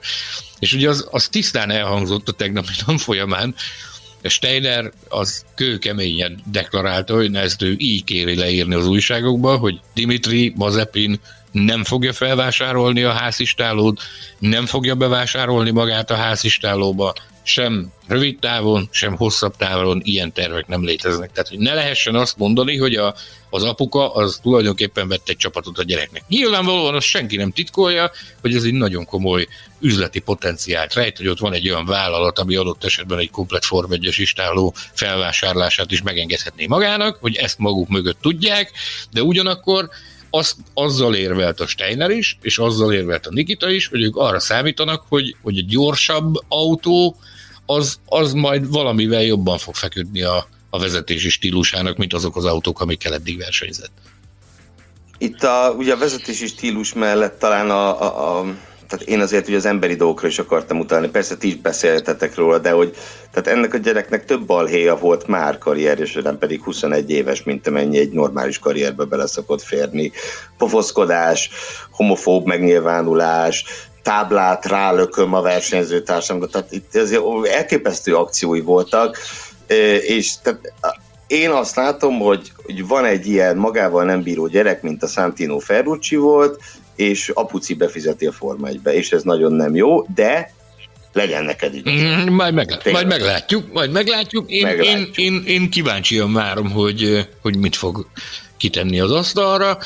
Lehet, hogy, lehet, hogy rám cáfol, lehet, hogy a világ legnagyobb idiótájának fog tűnni néhány hónap múlva, amikor elindul a 2021-es szezon, és azt fogjuk mondani, hogy, hogy mit keres ez itt. Én minden esetre én annak örülök, hogy egy fiatal lehetőséget kapott a Form 1 Biztosan lehetett volna más konfigurációt összeállítani a háznál, de hogyha azt figyelembe veszem, hogy Steiner néhány nappal ezelőtt újfent gyomatékosította, hogy az idei évnek volt olyan időszaka, amikor, amikor nagyon úgy tűnt, hogy hogy a közeljövőben a ház már nem lesz itt. Hogyha ezt hozzáveszem azt, hogy az, hogy ez a gyerek ül az autóban, az jócskán hozzájárul ahhoz, hogy a ház az, az folytatja a Form 1 programot, akkor megint csak azt mondom, hogy, hogy halleluja. Ebben meg neked van igazad. E, abba gondoljunk bele, hogy néhány hónappal ezelőtt még nem, nem tettük volna le a nagy esküt, hogy a Stroll fiúból mi lesz, és láss csodát idén rajta elsőség, és hát kis ilyen futamgyőzelem, hogyha máshogy történnek a dolgok, talán az is megvalósul, de ugorjunk a, a Hamilton bocsánat, kérdésre. Bocsánat, még én ide, még itt valamit felróttunk a Steinernek itt a héten, még pedig azt, hogy a figyelmű, figyelmébe ajánlottunk tényleg a, a hétfői adásunkban, hogy szabad vagy a könyvek a nyomdában, és hogy Form 1 tapasztalat is van, nem telettél a kiválasztott, hanem Pietro Fittipaldi. Ez, az ne van, felejtsük hogy el, hogy ezen a hétvégén a Szahír, Szahíri nagydíjon egy Fittipaldit láthatunk a, a Form 1 mezőgyben Roman Grosjean helyén. És muszáj statisztikai érdekességeket ezzel kapcsolatban megemlítenünk, hogy ezek, erről is volt némi elmélkedés itt a podcast csoportban, hogy a Fittipaldi család az első, amely neki már négy tagja is eljutott a Formula 1-ig, ugye Schumacherék pedig most zárkóztak föl háromra, vannak még más, nem sok, de van még család, ahol három tag, ugye például Villeneuve, de ez a négy, ez teljesen egyedi, illetve illetve ugye a Fittipaldi család az első, amelynek három generációja is képviseltette magát, vagy képviselteti magát a király kategóriában. Na, ez ám a valami. Na de Tamás, emberbe ennyiszer nem folytottunk szót, mint beléd ma, szóval kérlek. ma, ma ez a szerepem. Szóval Hamilton koronavírusos, és ez a bejelentés szerintem az egyik leginkább olyan, olyan közlemény, ami a, a, a magyar Conteo rajongókat meg tudja mozgatni, és, és mindenféle ötleteket dobálnak be, hogy mi késztette vajon erre a bejelentésre a Mercedes csapatot azon, azon túl, hogy lehet, hogy tényleg koronavírusos, vagy valószínű, hogy az szegény, hétszeres világbajnok. Két dolgot olvastam, az egyik, hogy ez mondjuk egy elég extrém elképzelés, hogy meg kell menteni Bottas karrier, karrierjét, és fel kell őt mindenképp hozni a második helyre, és így van leginkább esélye ezt bebiztosítani. A másik, a, megmondom őszintén, hogy hiába leszek közrőhely tárgya, akkor is el kell, hogy mondjam, az én ötletemet, ez nem is Conteo, hanem ötlet, hogy milyen nagyszerű dolog lenne, hogyha az FIA szabályban rögzíteni, hogy miután megszerezte valaki a szezon vége előtt néhány futammal a világbajnoki címet, onnantól kezdve nem versenyezhet a, a szezon végéig, hanem egy fiatalt kell beültetni a helyére. Na ez mit szóltak ez az ötlethez? Viccnek jó. De ne, ne, ne, ne, de, de egyébként tetszik. Egyébként barhára tetszik, csak nyilván nincsen, nincsen neki realitás. Na már konteók, konteók, ugye olyan is, olyat is olvashattunk azért, olyan felvetést, hogy esetleg Hamilton döntött a visszavonulásról, akár a Grozsan baleset hatására, és akkor most Russell élesben kipróbálnák. István, te mit gondolsz mindenről? Én azért ezt egy kicsit reálisabban próbálom végig gondolni, ugye azt tudni kell, hogy a Mercedes csapatnál a a Mercedes volt az a csapat, ahol mind a két versenyző egy-egy lakókamionban lakott a pályán. Tehát konkrétan még a szállodába se hagyta el a pályát Európában. És teljesen steril körülmények között tudták őket tartani.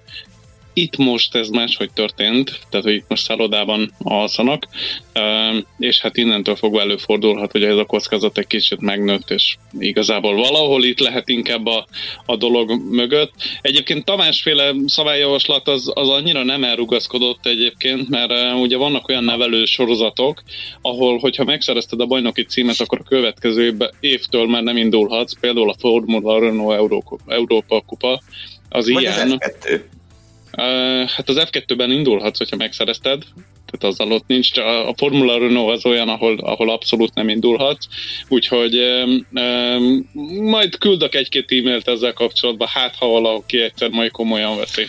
Nekem, nekem egyébként a, ezzel a Hamilton féle konspirációs elméletekkel uh, és teóriákkal az a gondom, hogy, hogy most ez, ez rögtön bevillant mindenkinek, holott nekem, én most is azt mondom, hogy ami Perezzel történt, ugye a világ hülyéinek lettünk kikiáltva egyes berkekben, amikor megspendíroztuk azt, hogy ott, ott nem ott volt valami sumákság, amikor, amikor azt a két futamot ki kellett hagynia annak a Pereznek, akit néhány héttel később lapátra tett, vagy legalábbis jelezte neki a Racing Point, hogy az évad végén lehet menni a, a csapattól, hogy ott, ott tulajdonképpen rajtunk kívül nagyon kevés embernek merült fel a fejében az, hogy ott nem valami simliskedés van a dologban, most viszont, most viszont fölmerül. Én megmondom őszintén, hogy én, én egyetértek az Istvánnal abban, hogy, hogy szerintem, szerintem jelen esetben nincs helye összeesküvés elméleteknek. Na de nézzük akkor a Aminek viszont ugye volt helye, az a nagy töprengés nagyjából 24, bő 24 órán át, hogy ki fogja Louis Hamilton-t helyettesíteni. Szerintem pilóta a kérdés utoljára ennyire izgalmas tavasszal volt májusban, amikor Fettel távozását bejelentette a Ferrari, és akkor lehetett agyalni, hogy ki jön a helyére. George russell esett végül a választás, pedig ugye voltak olyan órák, mondjuk így, amikor Stoffel Fandorn tartalékpilóta tűnt befutónak, és persze számolhattunk a szupercserével, Nico Hülkenberggel is. Én azt gondolom, hogy mind a három teljesen jó döntés lett volna, tehát nem is, nem is irigyeltem ilyen szempontból a Mercedes-t, hogy, hogy dönteniük kell.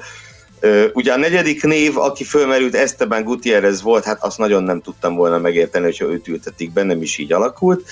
A Fandor pedig őszintén szólva én, én kicsit sajnáltam. Tehát Mind a mellett, hogy az F1-ből neki neki nem volt maradása, de hát nyilván egy nagyon-nagyon nehéz kenyér jutott neki az F1-ben, egy borzasztó McLarennel, egy, egy olyan Fernando Alonso, akivel bor, akinek borzasztó dolog a csapattársának lenni. Én nagyon örültem volna, hogy ő legalább egy hétvégére megkapja a nagy esélyt, de másfelől meg Russell nyilván pont eleget tett ahhoz az elmúlt két évben, hogy kiérdemelje ezt a pozíciót. Nézd, akik követnek bennünket a Formula Podcast Facebook csoportban, ugye oda az eredeti információ, amit, amit én ma reggel bedurrantottam, az, az az volt, hogy, hogy a Fandorn lesz a a, a Williamsnél, a Russell helyén, és úgy megy a Russell a Mercedeshez. Tehát nekünk szent, szent, szent meggyőződésünk volt, ezt nem, annyit talán elárulhatok, hogy egy, egy Fandor, Fandor közeli szponzortól kaptam az információt ma hajnalban, akit, akit, akihez tegnap nem mondom, hogy honnan, akihez tegnap érkezett az az információ, hogy nagyon-nagyon-nagyon-nagyon jó esély van arra, hogy, hogy Fandorn a hétvégén a Williams-nél teljesít szolgálatot. Onnan jött a drót, hogy, hogy, hogy erre kell készülni. Ugye e, ilyenkor minden, mindig, mindig, mindig, mindig történhet valami. Akár az utolsó pillanatban is, ami borítja a terveket. És és ugye föl voltunk készülve arra, hogy, hogy Russell a Mercedesnél, és Fandor a Williamsnél, és megérkezett a közlemény, amiben pedig Jack Aitken neve volt. Viszont ami érdekes, hogyha emlékeim nem csak, hogy mindjárt visszanézem a közleménynek a pontos szöveg, szövegezését, nem rémlik nekem, hogy mind a két versenyre szólna a megbizatás. Talán csak, talán csak annyi van benne, hogy ezen a hétvégén. Mindjárt, mindjárt visszanézem. Igen, végül is ugye az sem tekinthető ténynek, hogy Hamilton kihagyja Abu Dhabit. Ez Trollnak is meg csodálatosan gyors volt a visszatérése, ha visszaemlékeztek. Bár nem tudom, a fogadni kéne valószínűleg inkább a inkább az, hogy Hamilton akkor sem fog versenyezni. Uh, ugye Fandor kapcsán még, amíg keresd meg a közleményt, addig Mondom, én mondjam el azt, itt kifejezetten a, hogy... Kifejezetten a Sahir Grand Prix van említve a, a közleményben, uh-huh. tehát Abu Dhabi nincs. Ugyanakkor uh, nyilvánvalóan nekünk is képben volt az, hogy felbukkanunk ezen a ezen az utolsó tripla, fut, tripla fordulónak legalább két, két, két futamán, tehát ez be volt tervezve, végül eltekintettünk ettől, hogy, hogy, hogy, hogy megír, megíramodjunk a közel-kelet felé, ugyanis egészen elképesztően durva szabályok vannak. Hihetetlenül durva szabályok vannak úgy Bahreinben, mint Abu Dhabiban. Tehát Abu Dhabiba csak úgy engednek be, ha, ha jól idézem föl az emlékeimet a, abból a tájékoztató brosúrából, amit az, F, az FIA-tól kaptam, hogyha azon a légi hidon érkezel ö, az Emirátusokba, amit a, az FIA és a FOM együtt szervezett meg a, a helyi erőkkel. Ez úgy működik, hogy, hogy meg kell érkezned Bahreinbe, ott, ott legalább egy hetet el kell töltened, tehát igazolnod kell, hogy te legalább egy hetet töltöttél Bahreinben, és akkor válsz jogosultál arra, hogy kizárólagosan az FIA és a FOM által életre hívott hidon megérkezzél Abu Dhabiba, ahol szintén nagyon erő, erősen kötött pályán mozoghatsz, tehát ö, transfer van a, a a hétvége után lehet menni a fel. Igen, tehát most, ha a Hamilton most kapta el a koronavírust, akkor, akkor elméletileg Bahreinből elméletileg nincs mód arra, hogy belépjen Abu Dhabiba. Ezt, ezt hm. több emberrel is beszéltem. Van egy kollega, aki, aki ott van éppen Bahreinben, és ő nem koronavírusos, kétszer vagy háromszor tesztelt már negatívra, viszont nem hagyhatja el a hotelt, azért, mert érintkezett valakivel, aki, aki viszont az. Aki viszont... Szóval lényegében akkor az sem kizárt, hogy Stoffel Fandor mégis autóba fog ülni ebben a szezonban. Én, én, én nem Ez mondom biztosra, én csak azt mondom, hogy az minden esetre érdekes, hogy az Étken kinevezése az, az csak egy versenyre szól a, a mai sajtóközlemény szerint. De azért tényleg rettenetesen sajnálom szegényt, mármint Fandort, mert ugye ő nem csak a Mercedesnél tartalékpilóta, hanem a Racing Pointnál is. És ugye a Racing Pointnál volt három darab futam, amikor versenyzőt kellett helyettesíteni, most itt a negyedik, amikor a Mercedesnél kell, és egyszerűen nem kapja meg az ülést. Tehát kicsit megint ott vagyunk, amit ugye említettem a Pietro Fittipaldi kapcsán hétfőn, hogy miért örülök annak, hogy ő kapja a házt a hétvégén, mert úgy tűnik, hogy van még értelme annak, hogy valaki tartalékpilóta. Fándornak viszont csak nem akar összejönni, de tegyük hozzá a Williams részéről, viszont ugye ők valóban a tartalékpilótát ültették be, Jack Aitken személyében. Jack Aitkent egyébként én nagyon szeretem, meg kell mondjam, most már nagyjából, hát nagyon sok éve történt ez, amikor ő még valami obskurus formula, nem tudom miben versenyzett, nagyon alsó kategóriában, és ő volt az első autóversenyző, aki visszakövetett, amikor bekövettem Twitteren. és azt mondtam, ez, egy, ez egy rendes, rendes ember. ember egyébként, egy, egy, egy, egy nagyon szimp... Na, jó fej, jó fej, fiatal srác egyébként. Vevő mindig egy kis csipkelődésre, egy kis humor. Barnával, amikor e, kószálunk, és adott esetben felbukkan a környékükön, mindig megszoktuk egy kicsit csipkedni, és, és vevő a humorra. Nekem a... milyen benyomásaid vannak róla? Ő kevésbé az a hozzánk járó fajta volt, úgyhogy alapvetően ilyen kev- kev- kevesebb emlékem van róla. A skatúja, a skatúja hozzánk jár, nem jár hozzánk. Ebben a kettőbe lehet tenni. Én azt akarom ezzel kapcsolatban még egyezni, amit Gergő mondott, hogy visszajelölte, hogy, hogy felhívnám minden autóversenyző magyar autóversenyző hallgatónk, leendő hallgatónk és egykori hallgatónk figyelmét is arra, hogy mennyire fontosak ezek a szempontok, hogy, hogy, hogy mi mindent művelnek az emberek a Formula magazinnal és Gergővel az interneten, ugyanis a, a Hova akar ez az ember kiukadni? Messziről indulok, messziről indulok. Szóval, hogy, igen? hogy a top listát, amikor elkészítettük, és amiben bízom, hogy, hogy minden magyar autóversenyző talán a nemzetköziek is, de minden magyar autóversenyző szeretne ezen a, a aránylag régóta zajló top 50 magyar autóversenyző listán egyre magasabbra kerülni, akkor... Jack akkor kell jelentkezett nálad, szavaz... hogy szeretne a magyar top 50 Egy bizonyos pontján a szavazásnak Gergő bedobta, hogy hoppá, ez az ember, ez a Wikipédia oldalán, saját Wikipédia oldalán közé tette, hogy 2018-ban a 32. lettem a magyar autóversenyzők toplistán, hogy Szóval, hogy becsüljétek meg Gergőt, becsüljétek meg a toplistát, becsüljétek meg a Formula magazint, és... és hát ezt nem hiszem, mert és már, már megint csak én megyek a kukába, de ebből elegebb vagy gyerek. Szevasztok, csőváz, befejeztük, csőváz, sziasztok. Jó, okay. és egyébként Jack Aitkenről még annyit mondjunk el, ugye, hogy ő az, az első koreai származású Forma 1-es pilóta. Pontosabban ő lesz a verseny hétvégén. Azt hiszem ezt is így kuriózumként mindenképp el kell mondani. Lehet egy kérdésem, illetve nem át egy javaslatom, Lehet. hogy meg tudja nyerni Russell a, a következő Form 1-es futamot a mercedes -e? Mennyi erre az esély? Borzalmasan jó a kérdés egyébként. Iszonyú, iszonyú jó kérdés.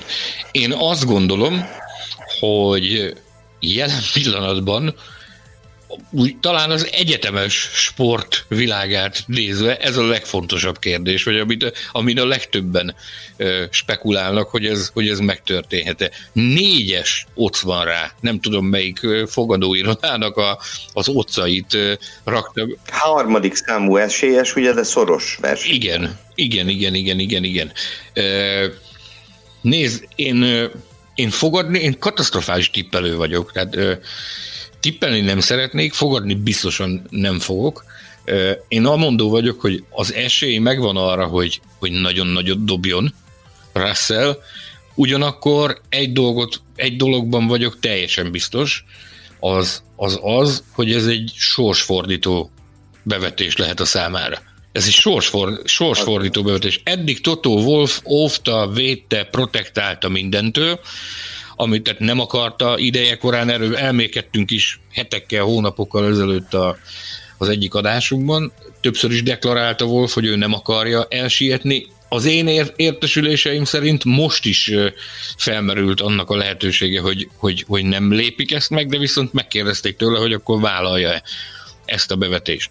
És ő maga döntött úgy, hogy igen elvállalja azt, hogy, hogy, hogy beül a Hamilton autójába, ami ugye hát azért az egy nem kis, nem kis dolog. Tehát gondolj bele, hogy te vagy a szuper tehetség, a jövő nagy ígérete, a, a, a jövő nagy világbajnoka, akit a jelenlegi hétszeres világbajnok utódának szán az a bizonyos csapat, az a bizonyos autógyártó, és most gondolj bele, hogy mi van akkor, hogyha, hogyha beleülsz, és mondjuk nem úgy sülnek el a dolgok. Pusztán azért, mert hát akárhogy is nézzük, az egy másik versenyautó. Nem az a Williams, amit a, amit a, amit a Russell tövérőhegyire ismer. Az utolsó csavari, meg minden tud róla. Ez mégiscsak egy másik versenyautó. Iszonyú nagy kockázata van, szerintem egy, egy ilyen beugrásnak, ugyanakkor iszonyatosan izgalmas, és én, én már alig várom, hogy lássuk. Nagy a tét, de nagyot is lehet szakítani. A, szerintem mit várhatunk Russell-től? Én azt gondolom, hogy a, hogy a harma, akár, tehát szombaton és vasárnap is harmadik hely megvan, akkor az teljesen rendben van. Mert másik autó így van, beugróként. Én, én azt gondolom, hogyha, hogyha Bottason és Verstappenon kívül mástól kikap, az kicsit kellemetlen a technikai erőviszonyokat nézve. Tehát Bottas-tól Verstappentől nyugodtan kikaphat, de mástól úgy ciki lenne. Ebben egyetértek. De, de mindemellett miért ne nyerhetne? 2016 Barcelona.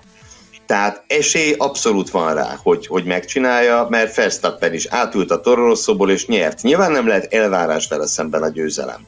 Már az ugyanolyan ökörség lenne, mint ahogy Hülkenbergtől ugye mindenki azt várta, hogy beül a Racing Pointba, és na most meg lesz a dobogója. Tehát nem reális. De kizártnak azért nem mondanám mert láttunk már ilyet. Maradjunk annyiba, hogy ez egy nagyon jó referencia, ez a 2016 Barcelona, ahogy, ahogy megtörtént ott az antré a Verstappennek, és sose fogom elfelejteni, míg élek. Azt, azt a hétvégét, ami ott történt, ahogy, ahogy ott zajlottak az események. Tehát ha azt megcsinálja a Russell, akkor viszont onnantól fogva itt ingatja szakad. Tehát az, az, az biztos, hogy az egész világ az forrongani fog, és, és követelni fogják, hogy azonnal tüntessék el onnan Bottaszt, és és visszadugod egy évre a williams után. Tehát az azért me- meglehetősen furcsa lenne. Tehát ezért mondom, hogy nagyon-nagyon-nagyon érdekes ez a helyzet, ami, ami ezzel előállt. És az igazat megvalva, ez az egész kotyvasz, amiről itt, amiről itt beszéltünk az elmúlt, nem tudom, másfél órában, tehát ez egy, ez egy olyan időszak a, Forma 1 amire szerintem hihetetlenül hálásaknak, hálásnak kell lennünk a sorsnak, hogy ezt megéltük, meg látjuk.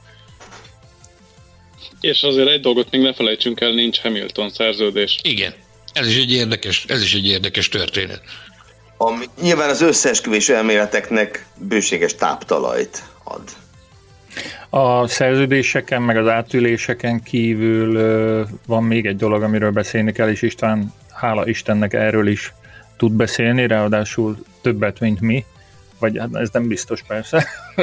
De Bármiről bármennyit tudok beszélni. Igen, de lehet, hogy okosabbakat tud mondani, mint mi. Szóval az F2 és az F3 átalakulása témakörében is érkeztek hírek, mit tudunk a tervekről. Hát alapvetően ugye azt tudjuk, hogy az F2 és az F3 ketté válik, tehát hogy nem ugyanazokon a verseny hétvégéken fognak részt venni, hanem felváltva.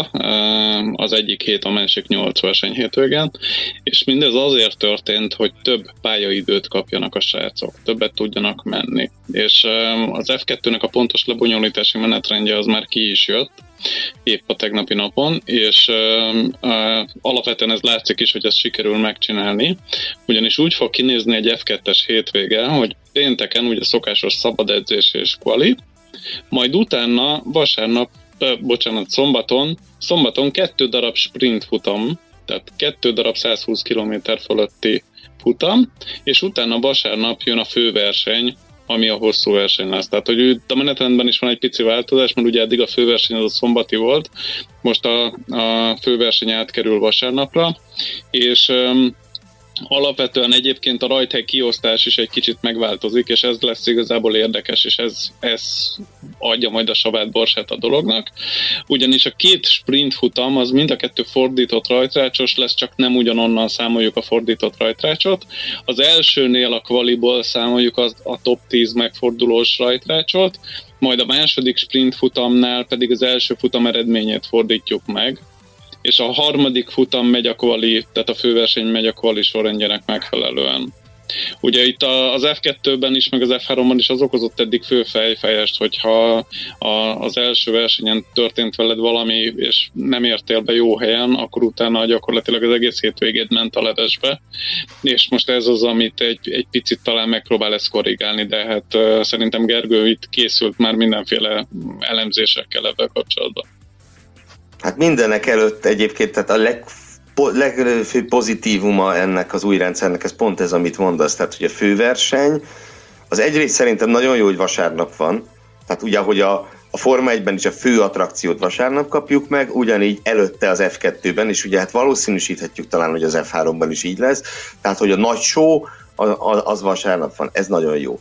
De még inkább az, hogy igen, ahogy mondtad, a főversenynek volt egy olyan egy kis taktikázós jellege, hogy a, a fordított rajtrácsos Paul járt ugye a nyolcadik helyért, tehát akkor lehet, hogy a nyolcadik vagyok, nem is előzök a hetedik helyért, mert jobb az a pole pozíció nekem, meg vigyázni kell az autóra, mert ha kicsúszok, akkor ugye a másnapi sprint futamon hátulról indulok, stb. Itt meg ugye tényleg a főverseny után már nem jön semmi, tehát nincs semmiféle taktikázásra, illetve autókíméletre és egyéb megfontolásokra nincsen szükség, meg ezeknek nincsen szerepe, hanem, hanem valóban az lesz a, a show.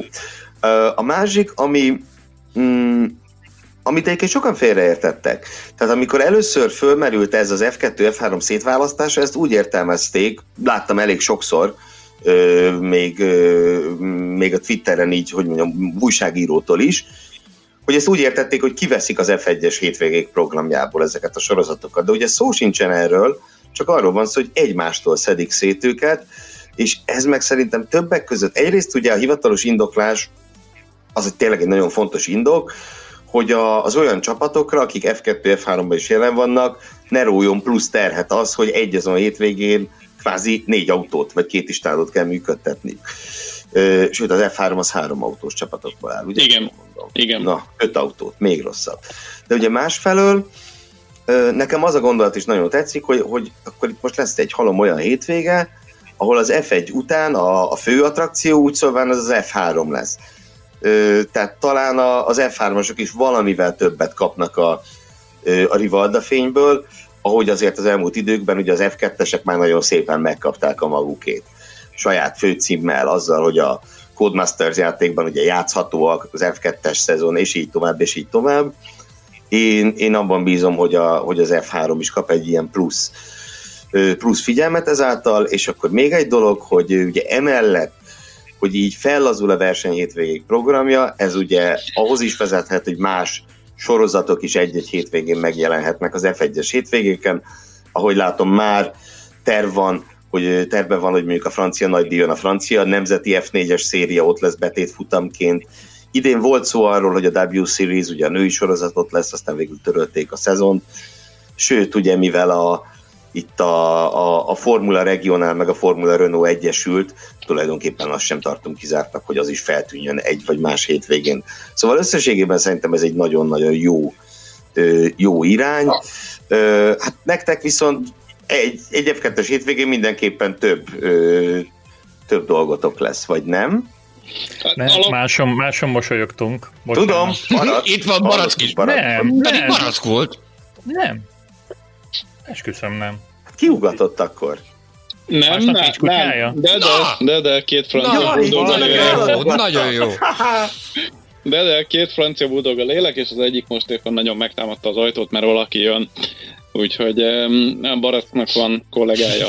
Na szóval, hogy visszatérve egyébként a, a, a W Series-ről ugye bejelentették, hogy jövőre csatlakozik a Forma 1-hez, tehát valószínűnek tartom azt, hogy úgy lesz, hogy az F3-as hétvégékhez fog csatlakozni a W Series. Nekünk hogy milyen kon- konfigurációban kell dolgozni, tehát hogy mondjuk az F3-mal együtt kell csinálni a W-t, vagy nem, az még nem jött ki, és ez, ez nem is fog kijönni nagyjából február végéig. Tehát ilyen szempontból azt megmondani, hogy nekünk ez több munkát jelente, vagy nem, ezt, ezt nem fogjuk tudni. Az biztos, hogy ö, ö, magának a, a sportszakmai személyzetnek egyébként azért ez problémát jelent, hogy 15 hétvége van összesen. Tehát, mert tudok olyan kollégáról, aki jelezte, hogy mind a 15 hétvégen nem fog tudni részt venni, aki eddig állandó résztvevő volt, és, és emiatt ő például csak az F2-ben fog megmaradni, és az F3-ban helyett kell most éppen alternatívát keresni. Oké, okay, srácok és kollégák és barátok és ismerősök, kitárgyaltuk ezt a fejezetet szerintetek? Hamilton, Russell, Aitken, uh, ja nem. Maher, Fittipaldi. Jó, Roy, Roy Nissani kimaradt. Talán, igen. Bár annyira sokat azért nem, nem feltétlen tudunk róla beszélni. Ugye, ha felmerül az, hogy felmerült a kérdés, hogy hát hogy miért nem ő ugrik be a Williamshez, de ennek ugye jól tudom, hogy egy igen kézenfekvő magyarázata van. Nincs még szuper licensze, Roy Nissaninak. Tapasztalata viszont egyre több van, ugye a legutóbbi hétvégén is lehetőséget kapott a, a, a pénteki edzésen. Ez sajnálatos módon ez a futamértékelőnkből hétfőn kimarad, de, de Roy újra vezetett, és továbbra is nagyon kedvező visszajelzéseket hallok a, a Williams szekértáborából arról a teljesítményről és azokról a visszajelzésekről, meg arról a munkaminőségről, amit a, Roy az asztalra tesz. Ezen a héten volt a születésnapja, úgyhogy ezúton is boldog születésnapot kívánunk Roy Nissárinak.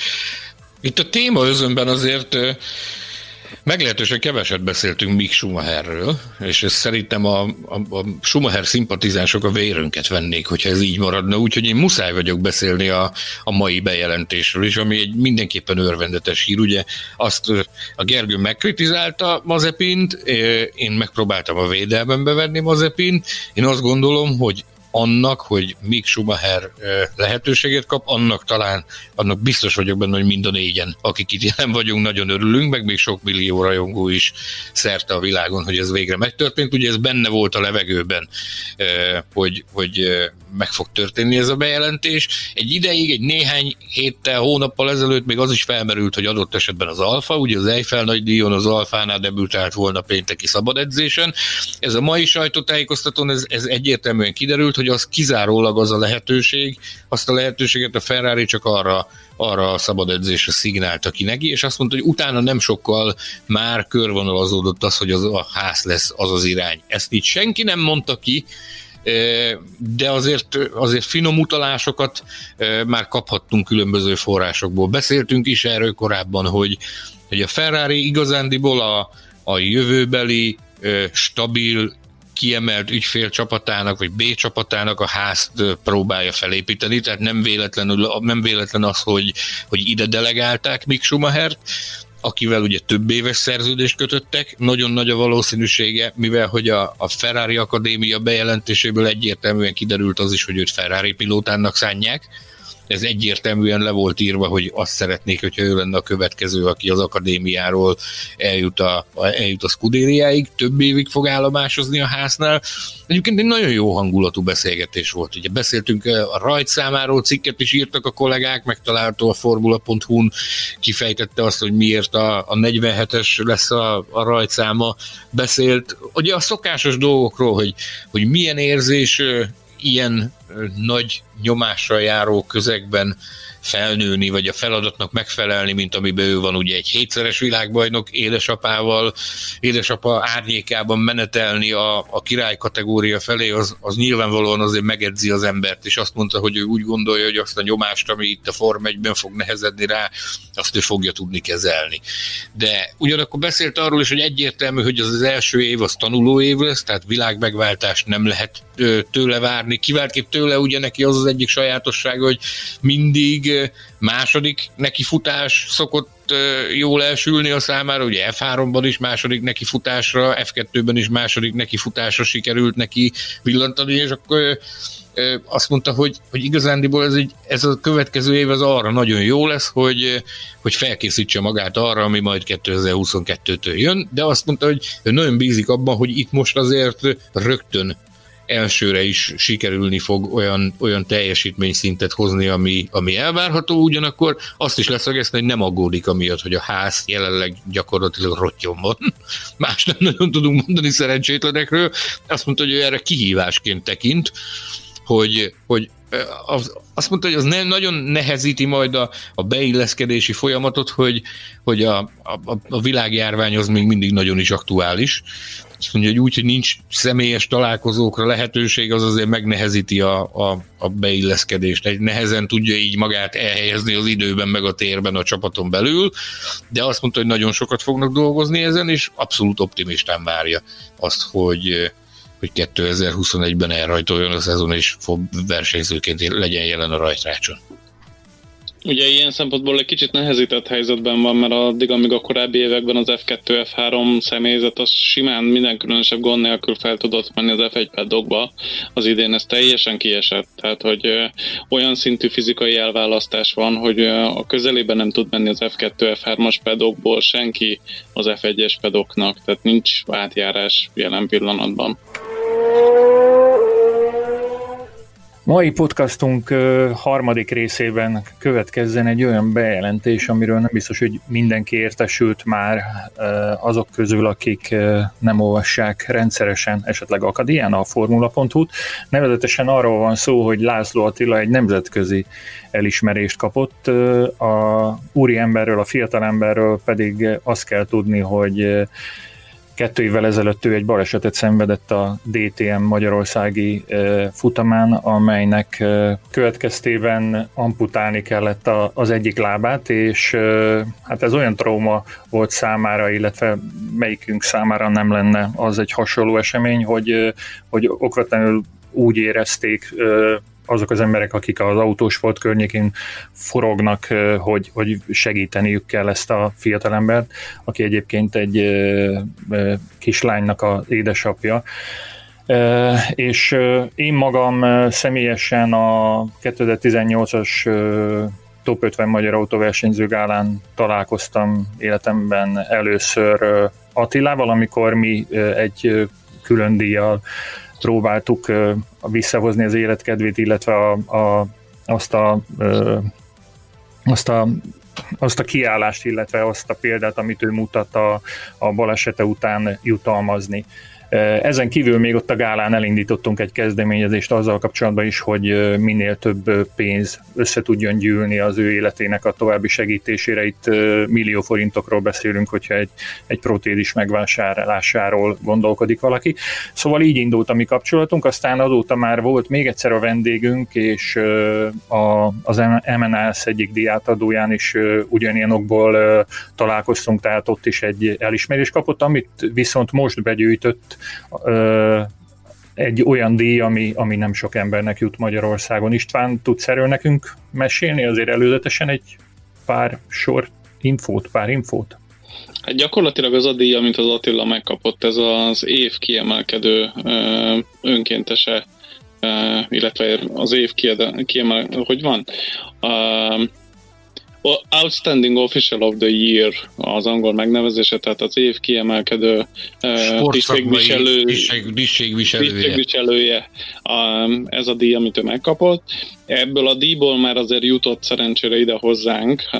Szamos Miklósnak is van egy ilyen már otthon a polcán, illetve Bolgár Ivánnak is van egy ilyen a, a polcán, de egyébként azért azt tudni kell, hogy ilyenkor a, a világ összes sportbíróját értékelik, és a, a világ összes sportbírójának a, a, a, a, a ő lett így gyakorlatilag Attila lett így a, a top, a top-top az idei évben, és biztos vagyok benne, hogy ő ezt, ezt tényleg azért a, a, a munkájáért kapta, amivel ő visszatért hozzánk. Ő ugye tavaly már a BTCR-en részt vett, illetve idén is részt vett a Forma 1-en, tehát abszolút kiemelkedő én is tudok ilyen szempontból mesélni, mert uh, annó 2001. november 25-én nekem is volt egy olyan balesetem, amikor engem egy um, amatőr autóversenyen elütöttek, hogy na, nehéz visszajönni de vissza lehet jönni, és az Attila ilyen szempontból abszolút egy jó példát mutat, abszolút azt a példát mutatja mindenki számára, hogy, hogy vannak pillanatok, amikor rossz dolog történik, de érdemes visszajönni, mert ez a család, ez, ez vár, és visszafogad. Bármikor, bárhol vagyunk, és az Attila szóba kerül, én mindig azt szoktam mondani, hogy egy hihetetlenül inspiráló személyiség. Én azt gondolom, hogy, hogy az embereknek lehet erőt meríteni abból a példából, az ő példájából. Tehát amin átment, és ugyanazzal a szenvedéllyel, ugyanazzal a tenni akarással, ugyanazzal a lelkesedéssel tért vissza az életbe, mint amilyen, amilyen az előtt volt, ezelőtt a szörnyű, szörnyű baleset előtt, amilyen volt. És én ezért én, én, én vettem a bátorságot, és fölhívtam az Attillát, és megkérdeztem tőle azt, hogy mit jelent számára az, hogy ilyen elismerést kapott, és tudakozottam a felől is, hogy milyen volt úgy általánosságban véve számára ez a 2020-as versenyszezon. Sziasztok, üdvözlöm a hallgatókat. Az FIA ismerése hát egy nagyszerű érzés, és nehéz szavakba önteni, hogy mekkora jelentőségű. Talán még én sem fogtam fél, de ugyanakkor egy nagyszerű visszajelzés is azzal kapcsolatban, hogy az, amit csináltam, csinálok, az jó. És bár múltban kaptam már díjakat, évtületek kaptam az elsőt, és azután kaptam még a az MNLS gyorssági szakágától, kaptam a Sportbírói Bizottságtól is díjakat, és ezeket a díjakat mind akkor abban adott pillanatban nem tudtam hová rakni, nem tudtam egyszerűen felfogni azt, hogy miért is kapom. Ö, és ezt az évek során nyilván sikerült feldolgozni és helyére rakni de ez az FIA díj ez egy kicsit más, ugyanis itt a világ összes sportbírójáról van szó, és közülük emeltek ki engem, és pont egy ilyen hétvége után, mint ami Bahreinben is volt, ahol hősök dolgoztak konkrétan Grozsan baleseténél, nehéz még felfogni azt, hogy pont engem választottak ki.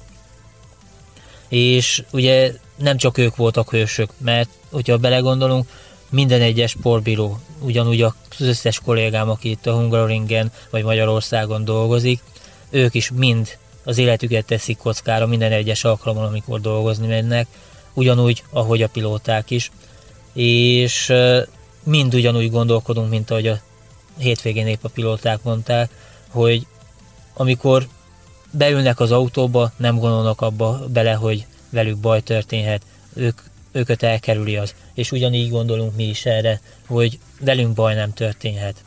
Az idei év a Covid miatt sajnos nekem is elég rövidre sikerült. Egyedül a Magyar Nagydíj hétvégén tudtam dolgozni sportbíróként. Többi hétvégéken egyéb elfoglaltságok voltak, éppen parakerékpár versenyen vagy az öcsém esküvőjén voltam, de maga az év fénypontja számomra a Gáspár István és Zengő Zoltán által a felelőtt tesztvezetés volt, ami hát 17 kör volt a Hungaroringen, de egy életre szóló élmény volt. Köszönöm, Sanyi. Ö, azt hiszem mindannyiunk nevében mondhatom, hogy vetted a bátorságot, ahogy fogalmaztál, és, és fölhívtad, fölhívtad Attillát, aki én csak úgy hívom, hogy a főnök. Én csak úgy hívom, hogy a főnök. Most is írta neki, hogy ciao főnök. Mondta, hogy nem vagyok főnök. Mondom, de az vagy. Azért, mert egy inspiráló személyiség vagy. Ezt akartam mondani, tehát, hogy nekem valahogy az, az jut eszembe róla mindig különösen most ezt a, ezt a kitüntetést, elismerést halván erről írta Sülvén, hogy van ez a játék, amit amit autósportnak hívnak, és amit mi mindannyian nagyon-nagyon szeretünk, ki milyen szerepkörben foglalkozik vele. És hogy ő egy tényleg egy borzalmas árat fizetett ezért a, ezért, ezért a hobbiért, és ezért a nem is tudom, ezért a rajongásért. És ahogy mondott, tehát az, hogy, hogy ezek után nem fordított hátat az egésznek, egy olyan helyzetben, amikor a legtöbb ember valószínűleg úgy lenne, én ezt tényleg ezt tudom képzelni, hogy hogy lennék egy ilyen helyzetben, hogyha az ember elveszíti a lábát, akkor valószínűleg onnantól a, a fókuszban csak az lenne, hogy akkor a, a, a túlélés meg, hogy a mindennapokat hogy oldod meg, és ehhez képest, hogy mit csinál, Bíró vagy Forma 1-es nagydíjaz. Ez, ez egészen elképesztő számomra, és, és, és szerintem nagyon-nagyon jó dolog, hogy a podcast hallgatói közül, akik még nem ismerték eddig az ő személyét, azok most, most így megismerkedhettek vele. Attila szenvedélyes fotós is egyébként, van is neki fotós Facebook oldala, hogyha emlékeim nem csalnak, tehát van neki a, van egy ilyen szenvedélye is. Úgyhogy ugye is tele van tervekkel, nem? Erről is beszélt nekünk. Hát jövőre is tervezem aktív sportbíróként részt venni minél több rendezvényen, többen, mint idén, és hát bízom benne, hogy a Covid nem söpri el a jövő szezont is. Mellette a Béliga Gokar bajnokságban fogok indulni, és bízom benne, hogy ott sikerül a dobogón egyet fennebb lépni, és évvégén megszerezni a bajnoki címet. A parakerékpározást is folytatom.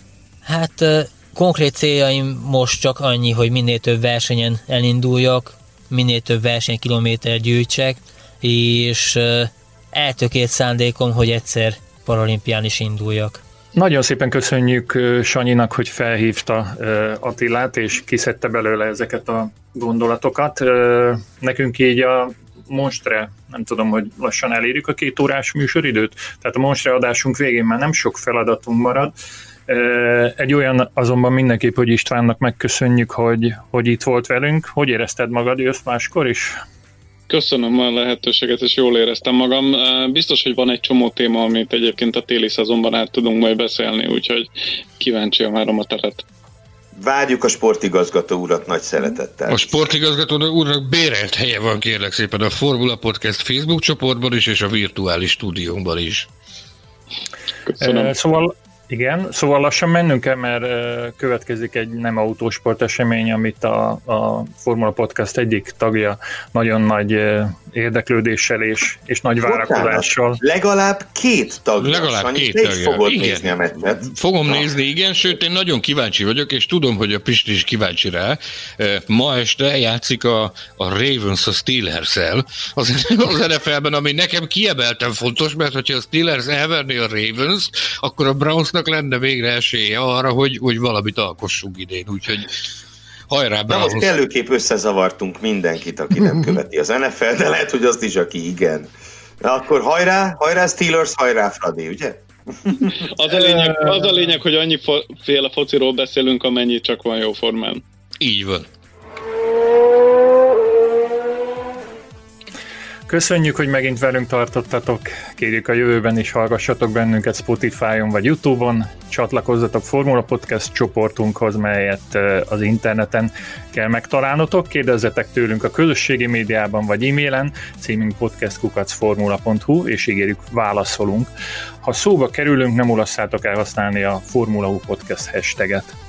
Évezzétek a Forma 1-et, verseny hétvége következik megint, olvassátok a formula.hu-t, lapozgassátok digitális és nyomtatott újságunkat, nézzétek tévéműsorainkat, akasszátok ki vadonatúj fali naptárunkat a nappalitokba, keressétek könyveinket webáruházunkban, de ami még ennél is fontosabb, szeressétek az autósportot. Vendégünk Móni István, munkatársaim Geléfi Gergő és Mészáros Sándor, szerkesztő kollégák, valamint Hilbert Péter technikus nevűen megint búcsúzom, de csak pár napra, jövő héten ismét találkozunk. Sziasztok! Formula Podcast az Autósport és Formula magazin műsora. Hírek, vélemények, minden, ami F1 és autósport.